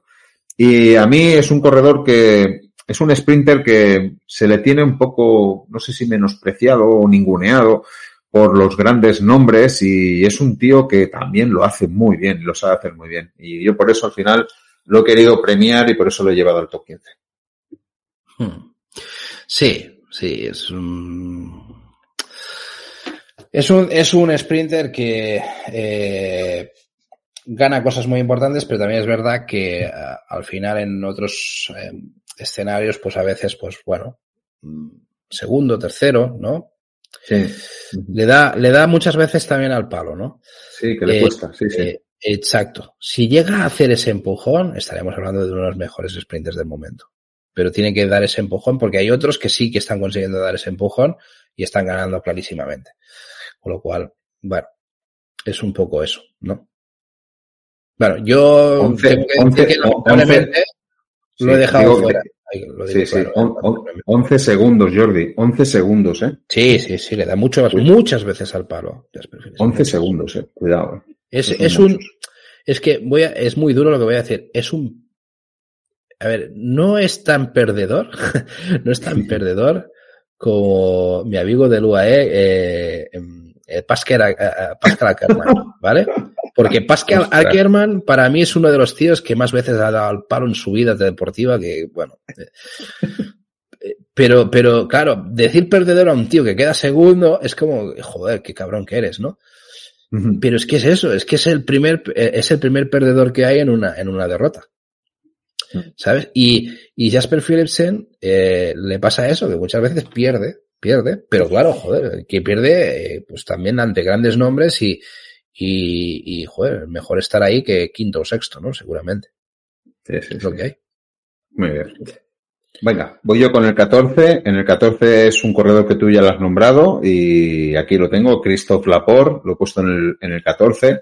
Quizás pocas victorias, cinco victorias, pero claro, estamos hablando de una victoria en el Tour de Francia, muy luchada, una victoria en París-Niza, que es aquella mítica del, del triplete, donde se escapan los tres y al final dejan que gane Laporte con los corredores cogidos así de los brazos. Además se lleva una vuelta por etapas, se llama el Tour de Dinamarca, se lo lleva. El tío con una victoria de etapa. Se lleva también una clásica muy chula, que es la, la- el Memorial Van der Broek, el La Vinci Chemay Vinci, que también al final de temporada, como tú dices, ha quedado segundo en el Mundial, segundo en la E3, segundo en la Gante Bebergen, es decir, que esos tres segundos tienen mucho valor, mucho peso. Noveno en Flandes, al final eh, ha estado trabajando muchísimo para, para otros, por eso solo al final consigue 15 top 10, pero de esos 12 son top 5, es decir, que sabe aprovechar las oportunidades que le dan. Y simplemente por todo eso yo creo que, bueno, por eso lo he puesto en el, lo he querido premiar y lo he puesto en el top 14. Perfecto. No, nada a discutir. Yo un poco más abajo por, bueno, por cosas de la vida, pero bueno, que estamos hablando de tres, de tres posiciones. Al final, más o menos, por ahí andaba. Eh, Enric Mas, yo lo he puesto el 14, o sea, aquí también estamos un poco a la par. Yo, Bien. a ver, si alguien considera que Enric Mas no tiene que estar ni en el top 20 porque ha tenido una temporada horrible o tal, a ver, mi argumento, lo voy a decir muy fácil. Eh, creo que ha tenido una vuelta a España excelente, pero no ya solo por, solo por el segundo puesto, ya no solo porque hace lo que hace en Sierra Nevada y, y, y que le vemos una actitud distinta, sino por el hecho de precisamente cómo llega esa vuelta a España y lo que pensábamos que podía pasar. Y, lo, Sí. y cómo supera, supera una situación psicológica adversa eh, de una manera espectacular. Eh, le premio también el Giro de Emilia, que es una buena victoria, pero le premio sobre todo la actitud en, en, en una, en una entrevista previa en decir yo voy a ir a Lombardía a ganar y estuvo a punto de ganar, lo que pasa que Tadej Mm. Pogacar es quien es y, y gana el señor Tadej Pogacar. Pero le estuvo compitiendo y no pudo, eh, Tadej no pudo con, con Enrique. O sea, y, y, y, y sobre todo por la actitud de Enrique. Y a ver, Enrique no nos escucha, ¿vale? Pero, pero, vamos a creer en la posibilidad de que alguien cercano o alguien pueda escuchar esto. Haz el favor de correr como has corrido este final de temporada. Haz, haz lo que creas conveniente. Y, tío, no sé, hay mucha gente que nuestro jefe nos dicen que hagamos tal cosa, pero hay momentos en la vida que tienes que, que pensar que, que lo que te dice tu jefe, pues no va a misa y que te, y que si haces lo que tienes que hacer y lo que crees y ganas, y ganas, luego ya tu jefe te va a aplaudir igual. Al final, tío, has demostrado, ha, ha demostrado Enric más que es un tío que si corre como ha corrido este final de temporada, se merece esto y más. Con lo cual, ahí va mi premio un poco de meterlo aquí y que vaya con esta actitud. Si vuelve a las andadas y vuelve a hacer caso a un Zue, no voy a, a- no voy a, bueno, no me voy a cortar un pelo en decir lo que pienso. Así de claro lo digo también. Así que, que nada. Me ha, me ha dado, o sea, es como se dice, me acaba de dar un poco de, de azúcar, ¿no? Pues ahora me, me mantienes el azúcar, amigo. O sea, no, no Sí, me sí. puedes, no me puedes quitar ahora el caramelo, tío. O sea, Mm. me has demostrado que puedes correr bien, mm, sigue corriendo bien, tío. Te quedan muchos años por delante y yo creo que una vuelta a España se la puede llevar. Mm. Se la puede llevar. Joder, Sí, eh, un poco de suerte en la participación. Eh, este año mismo, joder, eh, Renko Benepul se le cruza la cabeza en Sierra Nevada y este tío gana la vuelta. Tuvo la mala suerte que Renko Benepul hizo lo que, lo que no hacía nunca, que es aguantar como un Pepe. Mm. Ya está. Al final es eso. Y, y fue el año que explotó Renko Benepul. Eso ya ser un año antes y te llevas la vuelta, tío, porque tienes la suerte de que Primo Roglic le pasa lo que le pasa y te llevas la vuelta. ¿Por qué? Por ser el más regular y por ser el, el- el- por ser bueno también en este, en este terreno, ¿no? Así que bueno, un poco es eso, el argumento. Muy bien, muy bien. Venga, y, y, y, me toca a mí, ¿no? El 13. Venga, va, aquí voy a contentar a mucha gente. Te, te puedes imaginar, ¿no? Te puedes imaginar. Cuando digo que voy a contentar a mucha gente, te puedes imaginar a quién voy a nombrar o no. ¿A Richard ¿No? No, no, no, no, no, no, no. Mikel Landa. Ah. Pues a, mí, a, a mí me van a tirar piedras. Porque no lo has puesto ni en el top 20, ¿no? No, no. No lo has puesto ni en el top 20. A No. ver, ¿por, por qué? A ver, joder, pues aquí, aquí, ojo, ¿eh? Aquí sí que hay discusión importante, ¿eh? A ver, tercero, David, tercero en el Giro, ¿eh? Giro de Italia. Vale. Sí, el Giro Vale. fue una mierda, pero tercero en el Giro. Y para eso hay Vale. que estar. ¿Qué más? Tercero en, Tirre- tercero en Tirreno. Vale, perfecto. Y yo a Lombardía no lo esperaba este tío, ¿eh? Yo en Lombardía no lo esperaba. Y solo por, e- por, por haberlo visto en Lombardía, digo, ole tus santos cojones, tío. Ole tus santos cojones. Y ahí estás. Y fíjate que está un peldaño por encima de Enrique. Ojo. Ojo, ¿eh? No sé, no, no, ahí no me convences, ¿eh? No te No me convenzo. convence. No me convences porque Tengo- lo comparo con lo que antes más convencido, que es Geraint Thomas, y Geraint Thomas hace tercero en el Tour, vamos a comparar tercero Tour, tercero Giro, Sí. gana la Vuelta a Suiza, el otro hace tercero en Tirreno, que no es comparable casi, porque el Vuelta a Suiza mm, eh, históricamente está un peldaño por encima, pero bueno, por participación sí, por participación estamos Vale. de acuerdo. Y tercero, en tercero Lombardía, dejas- fue un, espe- fue un de- espectáculo, sí, pero Te dejas un detalle importante que marca ¿Cuál? la diferencia. Actitud. sí, bueno, sí, sí, está claro. ¿Cuándo- cua- eh, o sea, ¿en, qué momento hemos vuelto a ver a Geraint Thomas con una actitud de decir, ahora voy a aparecer yo otra vez? Ninguna. Sí, sí. Se sí, marcó sí. sus objetivos, hizo sus objetivos y chimpón. Adiós Geraint Thomas. No lo hemos visto más.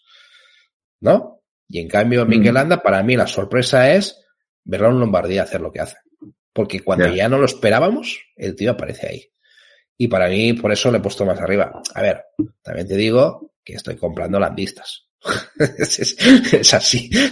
Al final, sé que estoy contentando a muchos landistas, ¿no? Me Posición 13, coño. El landismo, el landismo vive, ¿no? Que dicen. Pues oye, eh, el landismo vive y, bueno, y seguramente mucha gente hizo mucha gente feliz haciendo lo que hizo en Lombardía. Y, y por eso lo pongo ahí. Sé, sé que es quizás, seguramente, eh, mi elección más cuestionable. Es muy probable. Hmm. Pero sigo sin nombrar a Naudemar.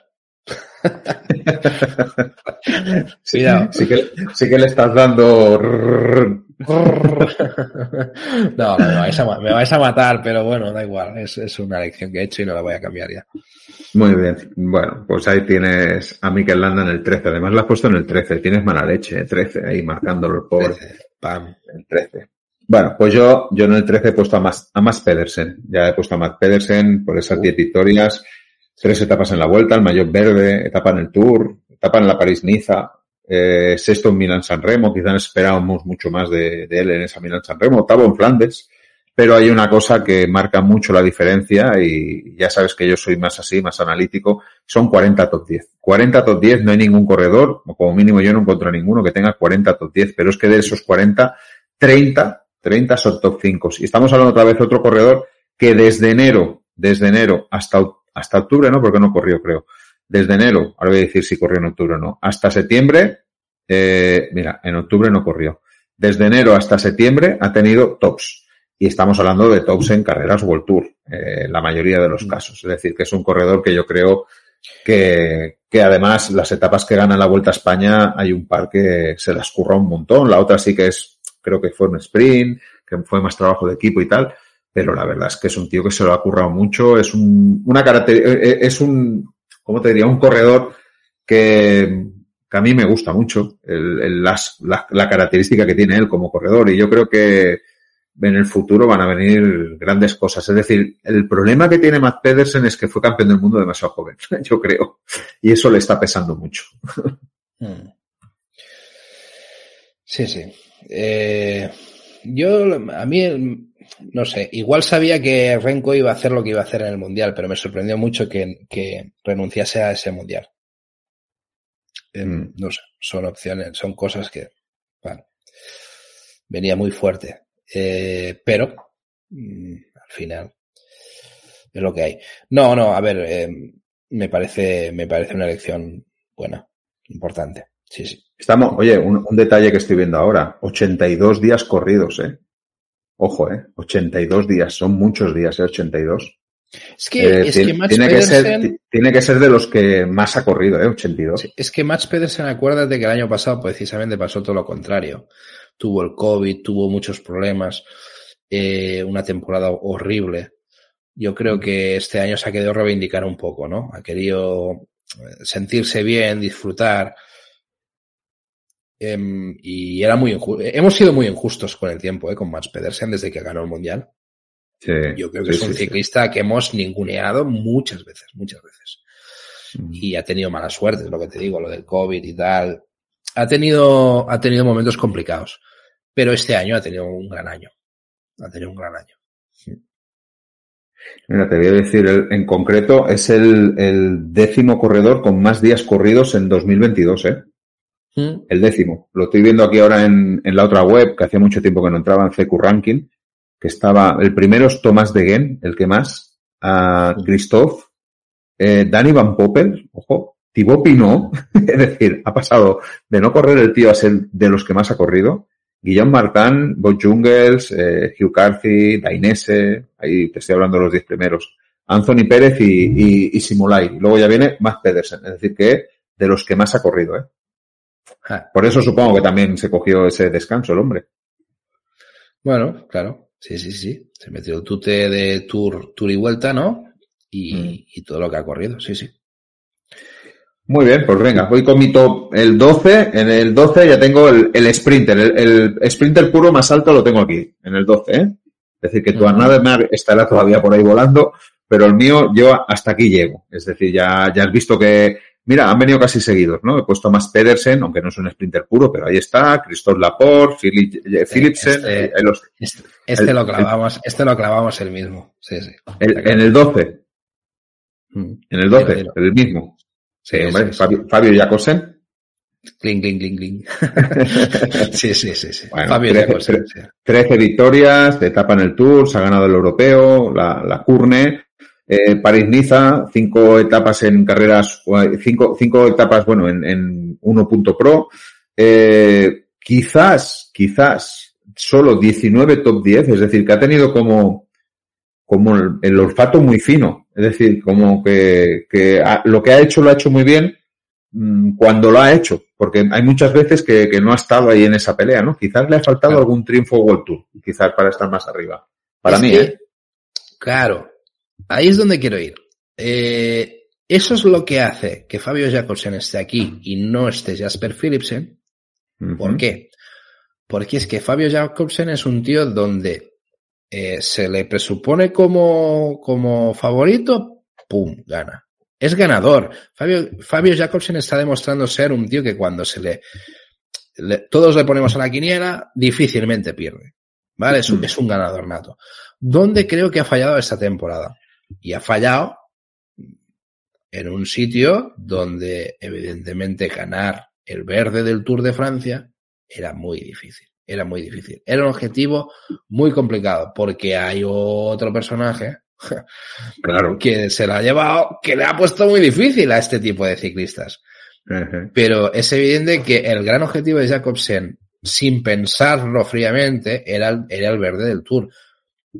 ¿Qué pasa? Que eso ha hecho que luego pues haya renunciado a plantarse una vuelta a España y ganarlo por encima de Max Pedersen. Claro, eh, se ha marcado un objetivo complicado. Y eso ha hecho que para mí no sea el mejor sprinter del año.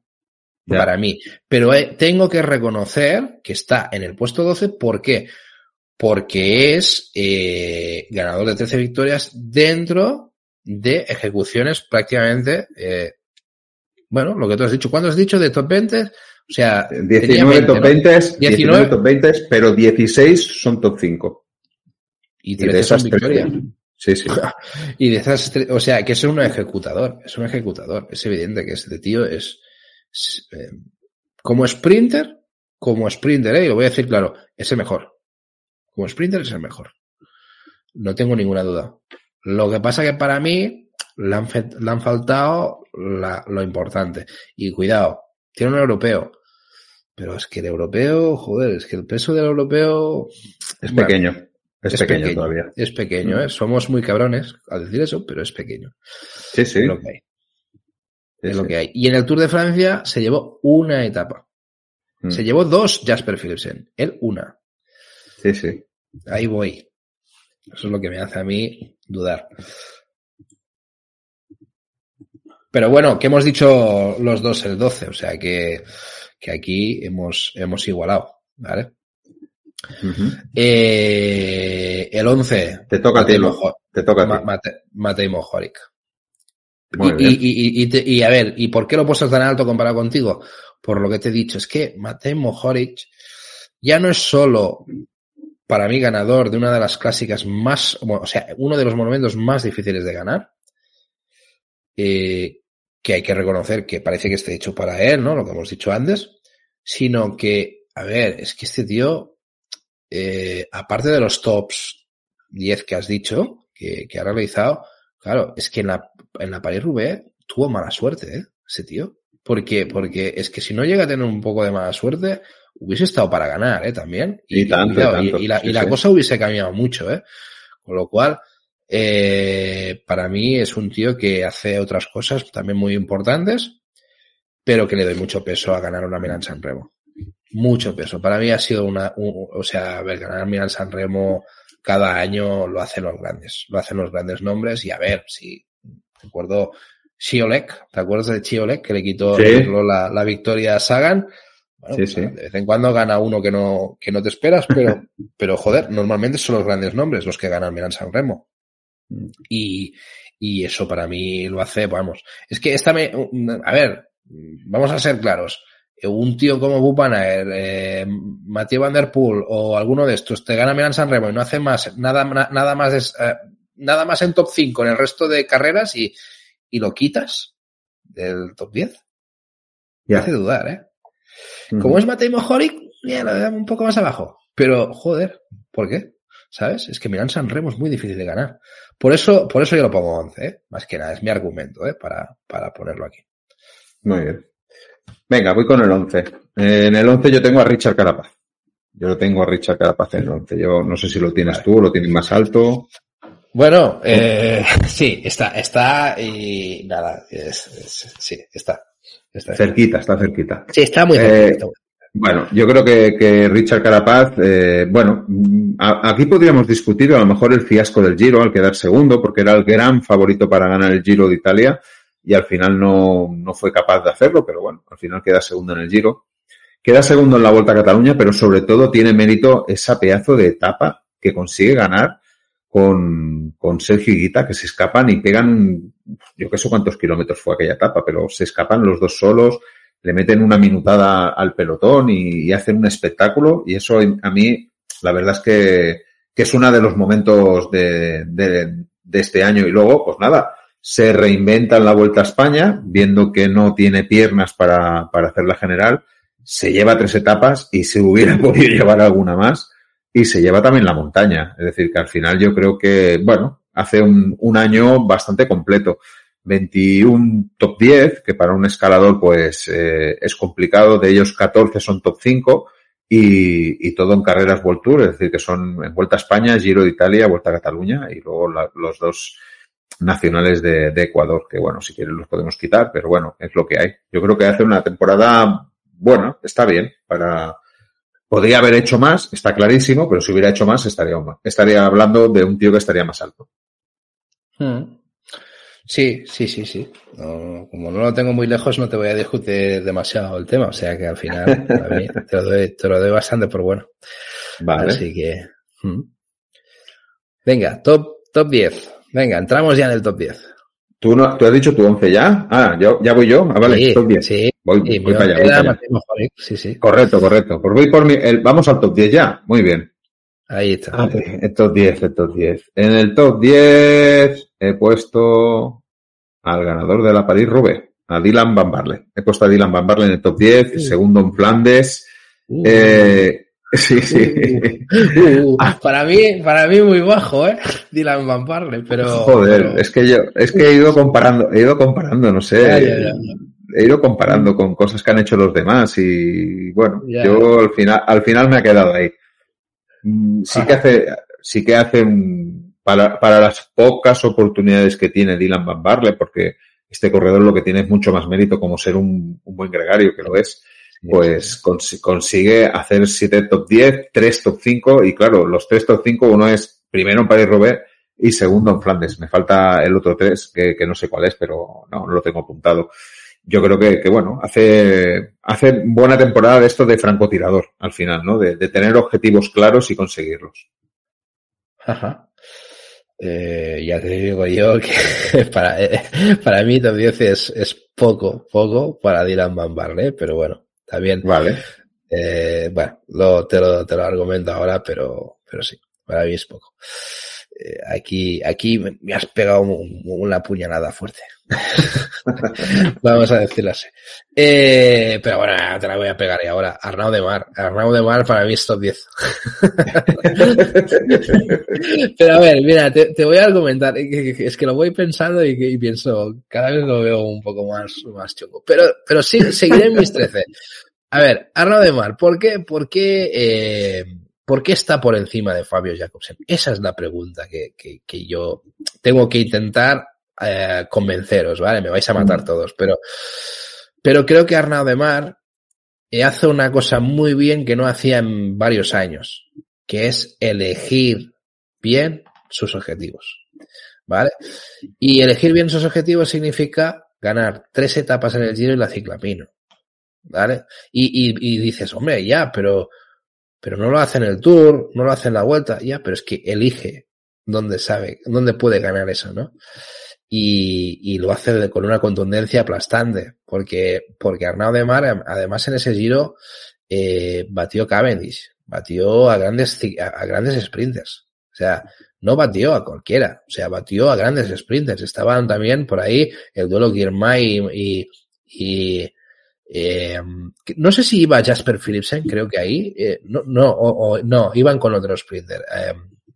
El pecín. Pero sé, sé que eh, Matías Van Der Poel estaba por ahí y tampoco, tampoco pudo discutirle la ciclamino, que ya dijo que no era su objetivo, pero si se le ponía de cara, no se la puso de cara.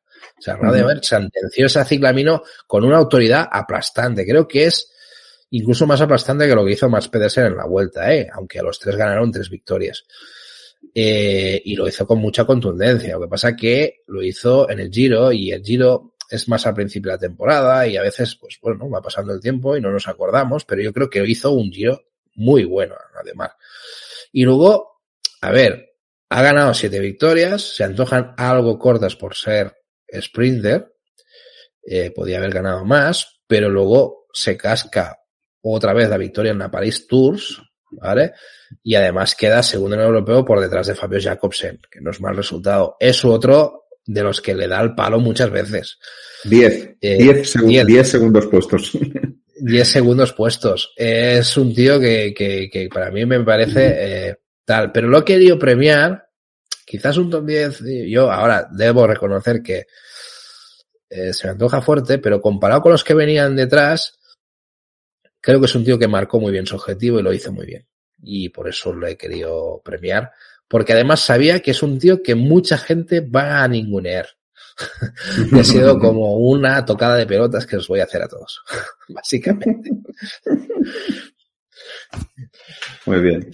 Vale. Y me toca el 9, ¿no? Sí. Eh, a ver, Richard Carapaz, Richard Carapaz, yo estoy de acuerdo con todo lo que has dicho. ¿eh? Yo solamente argumentaría, por no largarme demasiado, porque creo que tú lo has dejado muy bien todo claro, es que Richard Carapaz eh, a mí sobre todo me, me, me, me, compra con lo que hace en la vuelta, la vuelta a España. ¿Por qué? Porque, a ver, segundo en el Giro, vale, sí pierde contra Jai Hindley, pero segundo en el Giro, joder.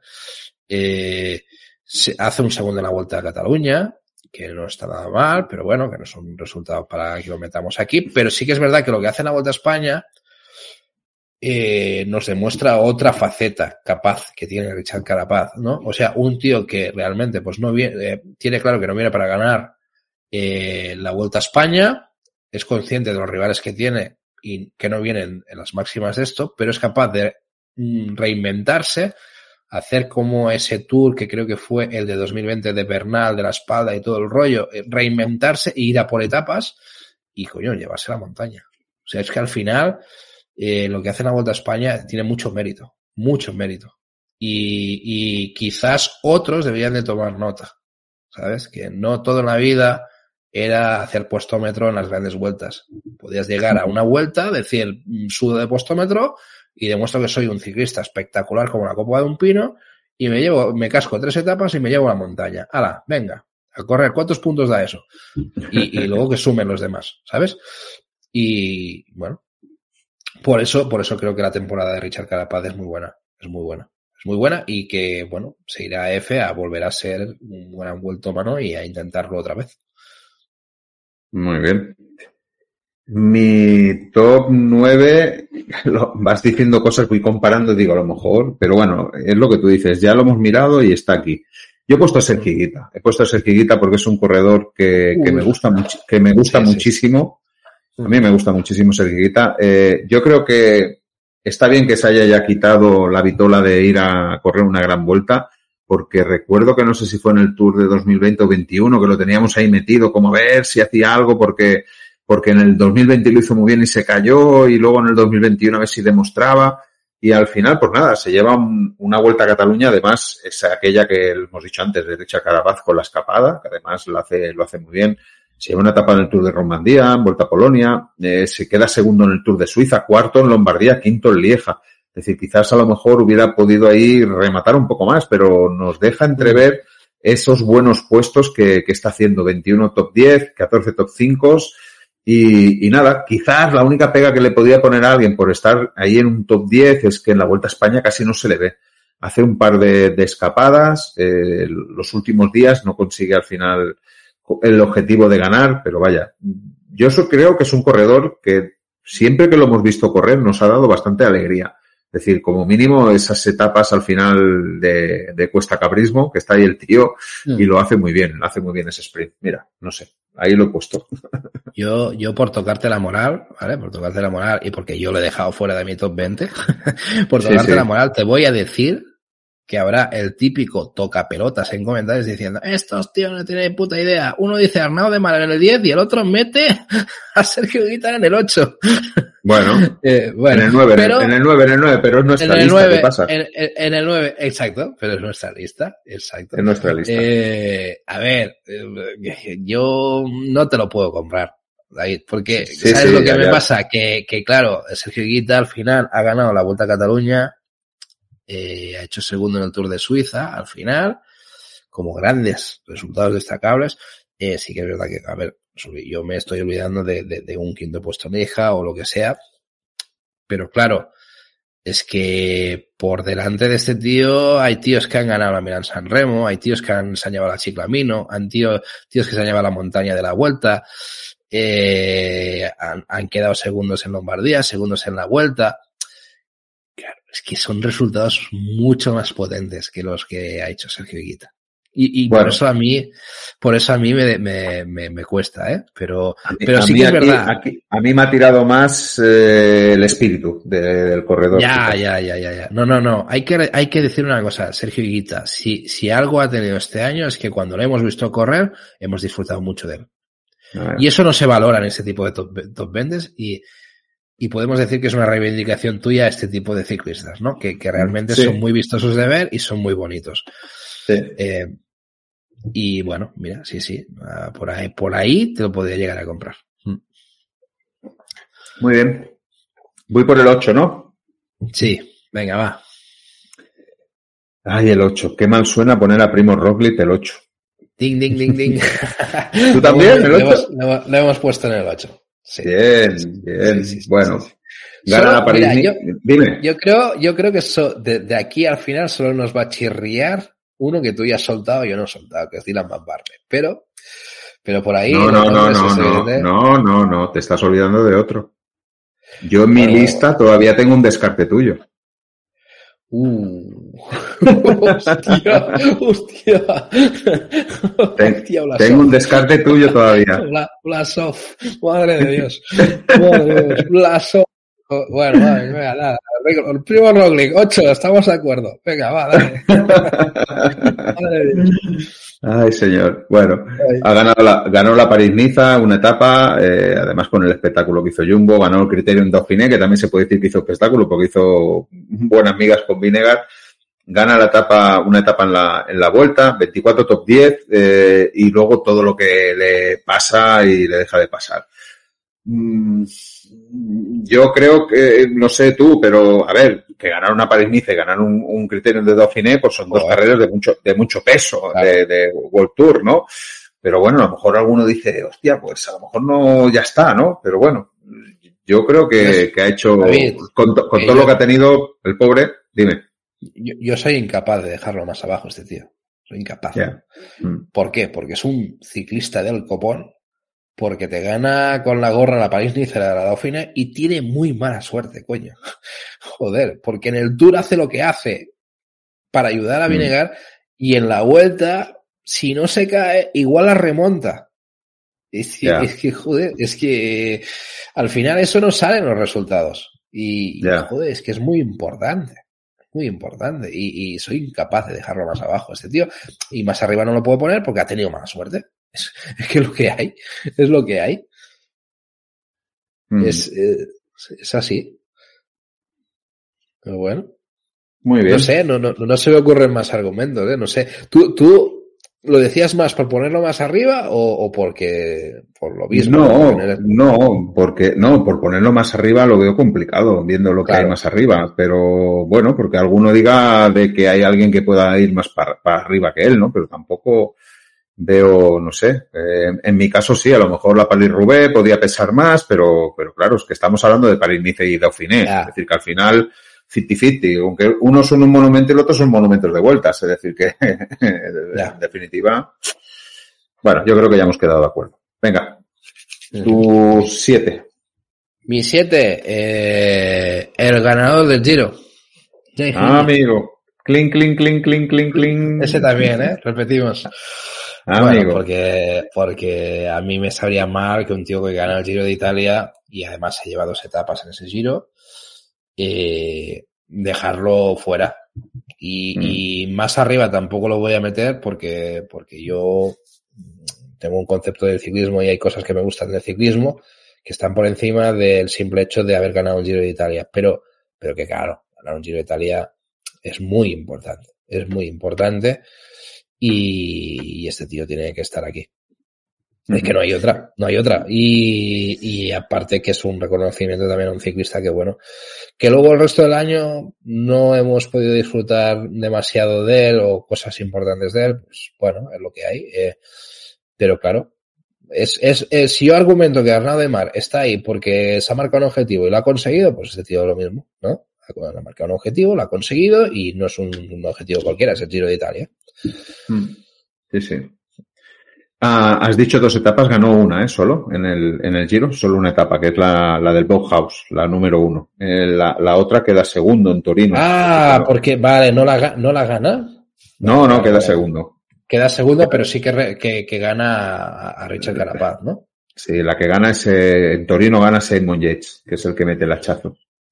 Sí, sí, pero bueno, que no pasa nada. Y sí, lo que sí, tú sí, dices. Es verdad, es verdad. Eh, eh, sí, di por hecho que había ganado él porque, porque remata a Richard Carapaz, pero, pero realmente, pues, pues eso. Mm. Bueno, lo que, lo que tú has dicho, no voy a añadir mucho más. Es decir, que es un tío que renace y simplemente renaciendo y ganando un giro, pues ya tiene suficiente mérito para meterse ahí tan arriba, ¿no? Además, bueno, mm. venía a hacer un quinto en Tirreno que nos pasa a lo mejor un poco desapercibido porque en Tirreno se había vendido como la lucha de Pogachar contra Renko Benepul y Renko Benepul hace allí una, ahí Renko Benepul, Pogachar hace una sobrada y al final nos pasa un poco desapercibido ese quinto de Tirreno, pero ahí iba sacando la patita, Hinley, mm. y quizás esperamos que hiciera alguna cosita en la vuelta, pero bueno, hace un top 10 de esos de, de bueno, de, de amarrategui, de ir aguantando, aguantando, aguantando y no se le, no se le ve mucho, mucho más. Pero bueno, yo creo que ya tiene suficiente mérito ganar un giro y después de, de, todo lo que, lo que tiene detrás. Y ahora, bueno, ahora ya tiene la vitola. Es decir, que ahora vamos a ver qué hace el año que viene.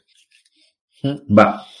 Mi, mi número 6, eh, bueno, ya sabes quién es ahora porque es una reivindicación, lo pongo aquí como reivindicación. Eh, quizás por peso, por peso no tendría que estar, lo reconozco, pero le da muchas vueltas, Jordi. Le da muchas vueltas y creo que al final hay que también intentar premiar. Pues a lo mejor Blasón no se escucha, pues hay que intentar premiarlo, ¿no? Porque yo creo que ha hecho una, una buena temporada y tenemos que, acordarnos de su abandono en el Tour de Suiza cuando iba líder, teniendo COVID. Es decir, que a lo mejor estaríamos hablando de que ahora tendría un Tour de Suiza en, en su palmarés, aparte del Tour de Romandía, la Vuelta a Valencia, el tercero en Lechulia, tercero en Flecha, quinto en el Tour de Francia, que tampoco hace un mal tour, es decir, mm. creo que cumple bastante las expectativas y yo creo que al final, bueno, 28 top 10, creo que, que al final pues eso hace que, bueno, que lo haya puesto tan arriba, no sé, eso otra vez reivindicar y, y bueno, hacer un poco de ciclismo ficción, que quizás no hay que hacer, pero como la lista es mm. mía, pues lo pongo ahí y me quedo tan pancho, la verdad. Bueno, a ver, yo tengo que reconocer que, que al final yo quizás he sido el más injusto ¿eh? con Alexander Blasov, porque al final si tú te vas al ranking, eh, y mm. lo vi en su eh, y lo vi en su momento, ¿eh? O sea, que al final no me quiero justificar. Es el quinto de la eh, UCI. Es el quinto de la UCI y por algo será, ¿no? Que al final, ¿sabes lo que pasa? Que como yo he intentado hacer una criba de decir, oye, va, grandes carreras, mm, las mejores posiciones en grandes carreras, al final, ¿qué pasa? Que un mm. tío, si yo valoro, por ejemplo, los tres primeros puestos de muchas carreras, un tío que queda mm. cuarto en muchas, lo estoy obviando, ¿no? Y yo creo que es el caso de Blasov. Es un tío que, que ha estado dentro de top 5 en muchas grandes carreras, en muchas cosas importantes, y eso ha hecho que yo, pues, le quitara peso, ¿vale? Mm. Eh, al final, pues bueno, Quizás ha sido un poco injusto porque le he dejado incluso fuera del top 20.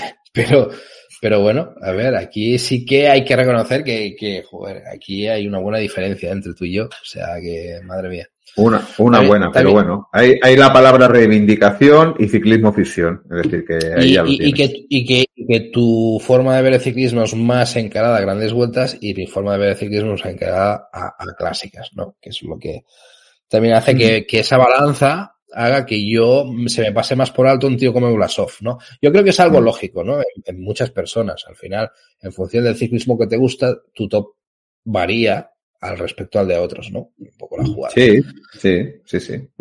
Sí. Pues. ¿Tu seis? Pues mi seis es el señor Mathieu Van Der Poel. ¡Ostras! ¡Ostras! A ver, no me puedo creer que lo hayas metido mucho más arriba. No me, no. me puedo creer. No, no, mucho, mucho, mucho más arriba no. Correcto.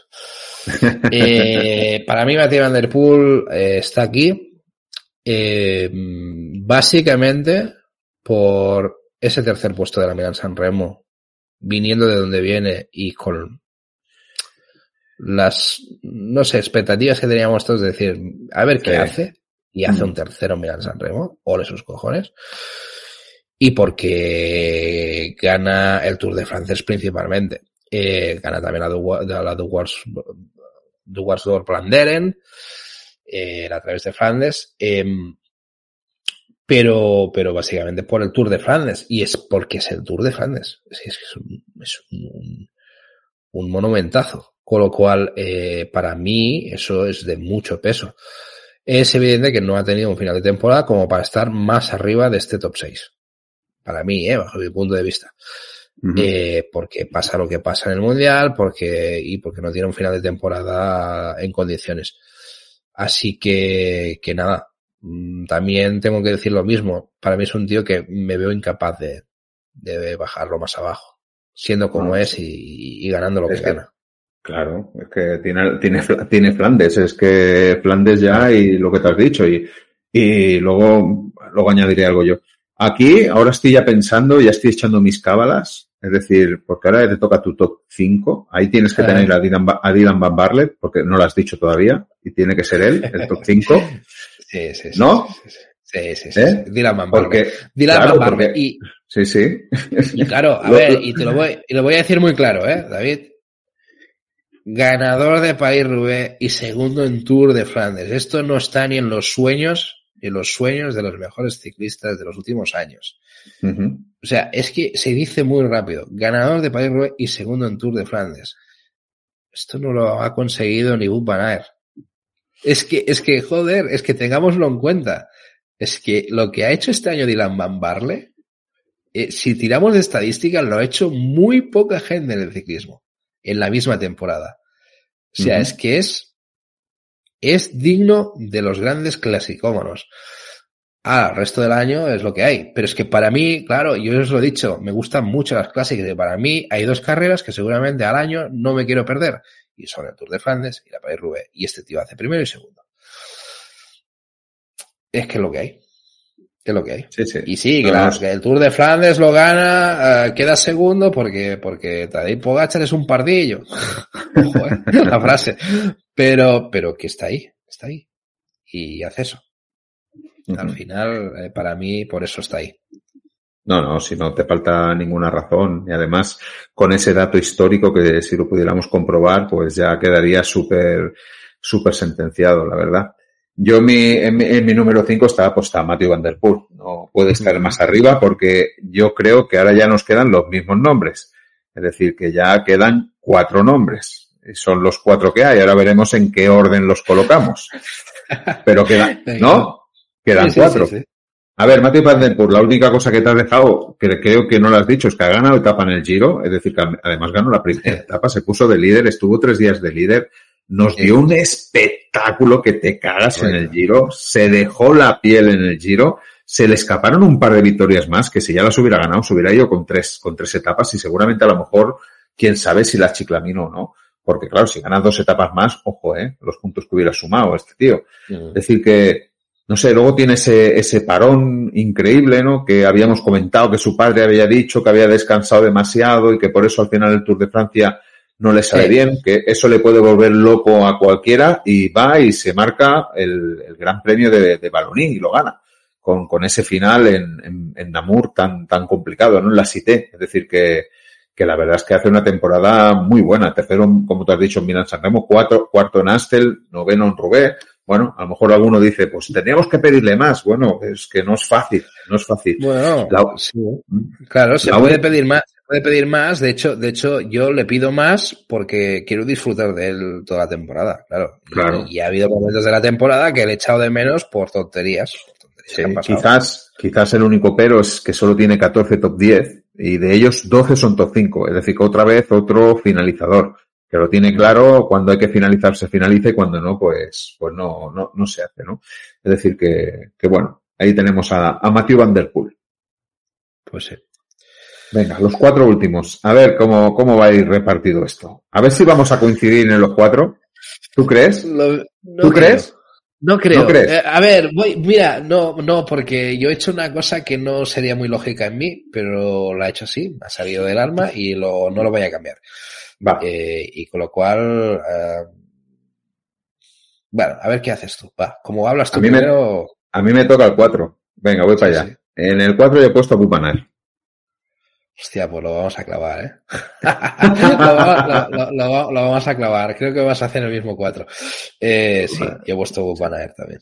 Sí, yo he puesto Bupanaer, nueve victorias, tiene la, la Onblue, la E3, la Beltraña Classic, todo esto son World Tours.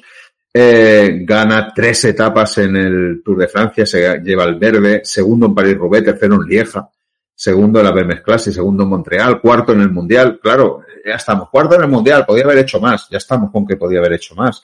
Pero es que este tío, otra vez, se marca una temporada bastante importante. Sí que es verdad que es aquello que le falta ganar un monumento y claro. no a lo mejor claro. pero sí, sí. pero hostia el espectáculo el espectáculo que hace en el Tour de Francia también es eh, soberbio no, no, no, es decir solo solo por eso merece estar metido en top 5 solo por eso por el espectáculo sí. que, que, monta en el en el Tour sí sí sí tal cual o sea es que si no está más arriba es porque hay otros que han ganado cosas también muy importantes es mm. lo que hay. Pero, pero es que sí, que sí, que sí. O sea, es que el espectáculo que monta este tío en el Tour, no solo por lo que gana, sino por cómo ayuda a su equipo y lo que hace, eh, una barbaridad, una barbaridad. Es que le falta ganar un monumento para estar un paso más para arriba. Eh, que es lo que no, los es que, otros. Claro, sí. es que, mira, segundo en País Rubé, la llega a ganar y ¿qué haces? Lo metes más para arriba, seguro. O sea, mm. es que al final Tercero en Lija. Ojo, eh. Sí. Ojo, eh. Bueno, a ver, eh, y, y París-Roubaix Lieja son dos carreras que, bueno, a ver si la, a ver si las gana. De momento se le mm. está resistiendo, ¿eh? París-Roubaix. Bueno, mm, a ver qué pasa. Y, y, y, ojo, ¿eh? Y aquí falta un dato. Tuvo COVID en el Tour de Flandes, ¿eh? Correcto. ¿Qué hubiese pasado? Y, estaba, en, estaba en muy buena forma, en muy buena forma. Y tanto que estaba muy buena forma. Mejor que los otros, bueno, que Tadej Pogacar no lo sé, pero mejor que Matthew Van Der Poel sí parecía, ¿eh? Sí. Ojo. Sí, sí. Bueno. Muy bien. Pues nada, mi tres. Ya no llegar. Ah, amigo, ding, ding, ding, ding, ding. ahora aquí ya, salvo sorpresa en Balaídos, esto, esto es eh, eh, gol en las gaunas, eh, esto es, vamos, ya casi, casi. Bueno, si quieres vamos a piñón. Al final es Jonas Vinegar, Tour de Francia. Tour de Francia, cómo lo gana, contra quién lo gana, mm. además llevándose de la montaña dos etapas. Pero es que además, ninguneamos el hecho de que este tío hizo segundo en terreno, segundo en Dauphine, haciendo de escudero de, de, de Primo Roglic. Joder, es que, es que cuidado, cuidado. Y sí, es que el resto del año no ha hecho tan, tampoco gran cosa, ya, pero joder, es que ha ganado seguramente a uno de los mejores ciclistas del momento. Sí. Claro, es que es eso. Con la ayuda de todo el equipo. Sí, pero hay que ganarlo. De tú a tú la montaña lo reventó la ayuda de los demás y lo, porque lo, le hicieron lo que le hicieron, sí, pero, pero le gana. Y, y ahí está. ¿Por qué no está más arriba? Porque es que yo creo que lo que han hecho los otros dos es incuestionable. Es, estar a tope, es estar a tope en muchos momentos de la temporada. Eso ya es, vamos. Es que estamos hablando de los otros dos que quedan. Hay uno que tiene 32 top 5 el otro 26 top 5 y Vinegar tiene 18 top 5 y además menudos 32 y 26, es decir, que son no son carreras cualquiera. Eso yo creo que tiene mucho peso. Está muy bien, ¿eh? Que Jonas Vinegar esté el tercero. Es que, bueno, es simplemente por otra vez el peso del Tour, ¿vale? De acuerdo, pero es que como, como tú has dicho, cómo lo gana, de la forma que lo gana y contra quién lo gana. Es decir, que el año que viene le vamos a pedir más. Es decir, que ya ha ganado el Tour de, el Tour de Francia. A lo mejor ganando el Tour de Francia ya no está el 3, está el 5. Vete a saber, ¿no? Es decir, depende de lo, de lo que hagan los otros, ¿no? Le vamos a pedir un pelín más. Muy bien. Pues vamos a ver si clavamos el 2 y el 1. eh, en mi top 2, y por tanto en el top 1 es el otro, en el top 2 yo tengo a Pogachar. Y en el top 1 he puesto a Renko. ¿Tú los has puesto igual o al revés? Correcto. Correcto. No, no, a ver, pero es que el top 1 no estamos de acuerdo. ¿eh? No, no, no, no. No, es broma, es broma. Te iba a decir, eh, yo puse Tom, Tom Pitcock. No, no, no. No, eh, eh, Tadej Pogachar segundo, Renko Pool primero. Y, y, he dudado mucho, ¿eh? Me ha hecho sí. mucho sí. la situación, porque yo creo, creo que hay, ha habido un debate en, debate en redes donde se ha puesto bastante el énfasis de que Renko Benepul, Renko Benepul, Renko Benepul. Pero también ha habido eh, ciertas personas que han nombrado a Tadej Pogacar. Y, y, a mí me han hecho dudar mucho sus argumentos. Porque tienen razón. Porque es que estamos delante de dos tíos que han ganado mm. cosas o han... Es que estamos hablando de 16 victorias Tadej Pogacar, 15 victorias Renko Benepul. Así a grandes números. Claro, es que, joder. Eh, en eso ya prácticamente igualados. Y a partir de ahí, pues claro, valoración de cada una de las cosas. No sé, ¿qué te ha hecho a ti hacer que Renko Benepol esté por encima de Tadej Pogacar? No sé, intenta, intenta argumentar eso, a ver si coincidimos. Yo, yo el Mundial. El Mundial. El Mundial es clave. El mundial es clave y... porque lo, lo, otro, lo otro va sospesando y puede pesar lo mismo incluso, ¿no? Es decir, la Lieja contra Lombardía. Sí. Lieja contra eh, aunque no, aunque alguien no lo entienda, es clave contra San Sebastián. Aunque alguien no lo entienda. Pero es que tienen la misma categoría ahora mismo, aunque eh, está claro que sentimentalmente, pues alguien, incluso alguien puede tener sentimentalmente que San Sebastián, ¿no? Le, le, le, le, resulte mejor que la Strade, pero bueno, ya sabes, la, la, gente que nos escucha sabe el parecer que tenemos por la Strade, pero al final son de la misma categoría. Uno gana la vuelta, el otro hace segundo en el Tour. Es decir, que, bueno, eh, si alguien considera que la vuelta es menor que el Tour de Francia, pero el otro hace segundo en el Tour, y luego, claro, ya tenemos el Mundial. ¿El Mundial contra qué? Contra Tirreno y, y Montreal, que son las victorias de, de Pogachar. No, no puede ser. Luego, Renko hace cuarto en Lechulia y Pogachar cuarto en Flandes. Un monumento, monumento. Es decir, que al final, no sé, eh, quinto Milan San Remo, eso, cuidado, eso pesa, ese quinto Milan San Remo, tal como lo vimos, está ahí, ¿eh? Ya, el otro hace tercero ya, en el Mundial de, en el Mundial de Crono, que tenía que haberlo ganado. Bueno, no sé, está, está Claro. súper igualado, súper igualado. Claro, está, está muy igualado, pero yo hay un argumento que creo que me ha hecho hacer que la balanza y fuera para un lado o para otro, que es algo que ya he comentado en otros casos, que es los objetivos marcados. Claro, si tú analizas un poco cada uno, sí que es verdad que Renko Benepul tiene un objetivo marcado, que es el Mundial de Crono, que pierde, que pierde, pero joder, también tiene Sí. un mundial con objetivo marcado, tiene una lija con objetivo marcado, San Sebastián y sobre todo una vuelta a España. Y esos son objetivos marcados muy claros de este tío, que tenían claros que iban a por ellos y los gana. Y los gana, como dijimos el otro día con el debate a cuatro, ¿cómo los gana? O sea, que los gana de Mm. una manera, de una manera, o sea, Apla- los gana es que- aplastante, es que- sí, sí. aplastando, aplastando. Y eso también lo hace Tadei. Pero claro, Tadei, un objetivo es el Tour de Francia y lo pierde.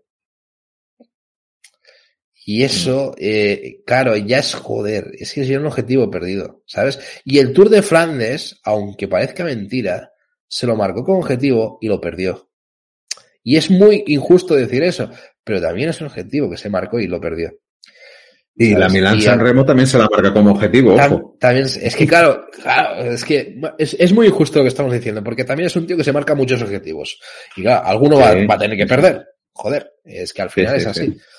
Pero bueno, yo creo que el que más peso tiene es el del Tour de Francia. Es un objetivo que tiene ahí, que lo pierde y que, bueno, también quizá, eh, quizás le, sirve de, también de, de, reprimenda por ir a un tour con una cierta prepotencia. Y yo creo que le está bien, ya lo dijimos, está bien que haya perdido este tour para que quizás en los próximos se lo tome un poco más pensando en mejor las cosas y demostrando que es un auténtico ciclista espectacular y que sabe pensar un poquito y, y reventar al resto utilizando un poco más la cabeza. ¿no? Mm. Porque yo creo que pegó un poco de prepotencia en ese tour y cuando se dio cuenta, Jumbo le había dado la vuelta a la tortilla. Y, y no pudo, y no pudo reaccionar. Se había quemado. ¿No? Y eso, pues bueno, es un golpe de atención, pues, pues como el que le va- estamos dando nosotros, ¿no? El golpe de atención de que, bueno, pues este año Renko es mejor que tú. Mm. Venga, chincha. Que, que ya ves tú lo que le chincha, que está el tío en el tiro de Rigo con un sombrero y haciendo perreos Oh, con, la- eso- con la novia. Eso, ¿Cuánta eso es lo, que te, el- es lo que te iba a decir, que se está el tío, eh, está ahí disfrutándolo, Manda, eh. Eh, manda huevo. Vaya personaje, vaya personaje Rigoberto Urán, eh, que se lo gana todo, pero rápido, eh, el tío, hostia. Lo, de- lo del tiro de Rigo es, bueno, ya el año pasado ya lo vi que eso un cachondeo. y Oye, no, pero ¿no te da la sensación que este año los corredores están alargando muchísimo todos estos criterios? O, o antes no nos enterábamos, porque en Japón todavía están liados, hay liados dando vueltas, tío.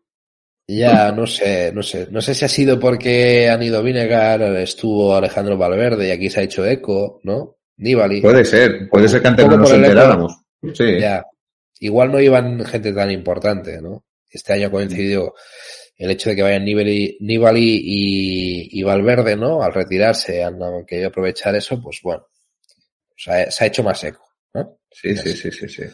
Oye, yo no sé lo que dirán los del Velodor, pero yo creo que este año lo van a tener un complicadete, ¿eh? Los del Velodor, tanto, para decidir, para decidir entre Benepul y Pogachar. Yo creo que lo demás sería una sorpresa.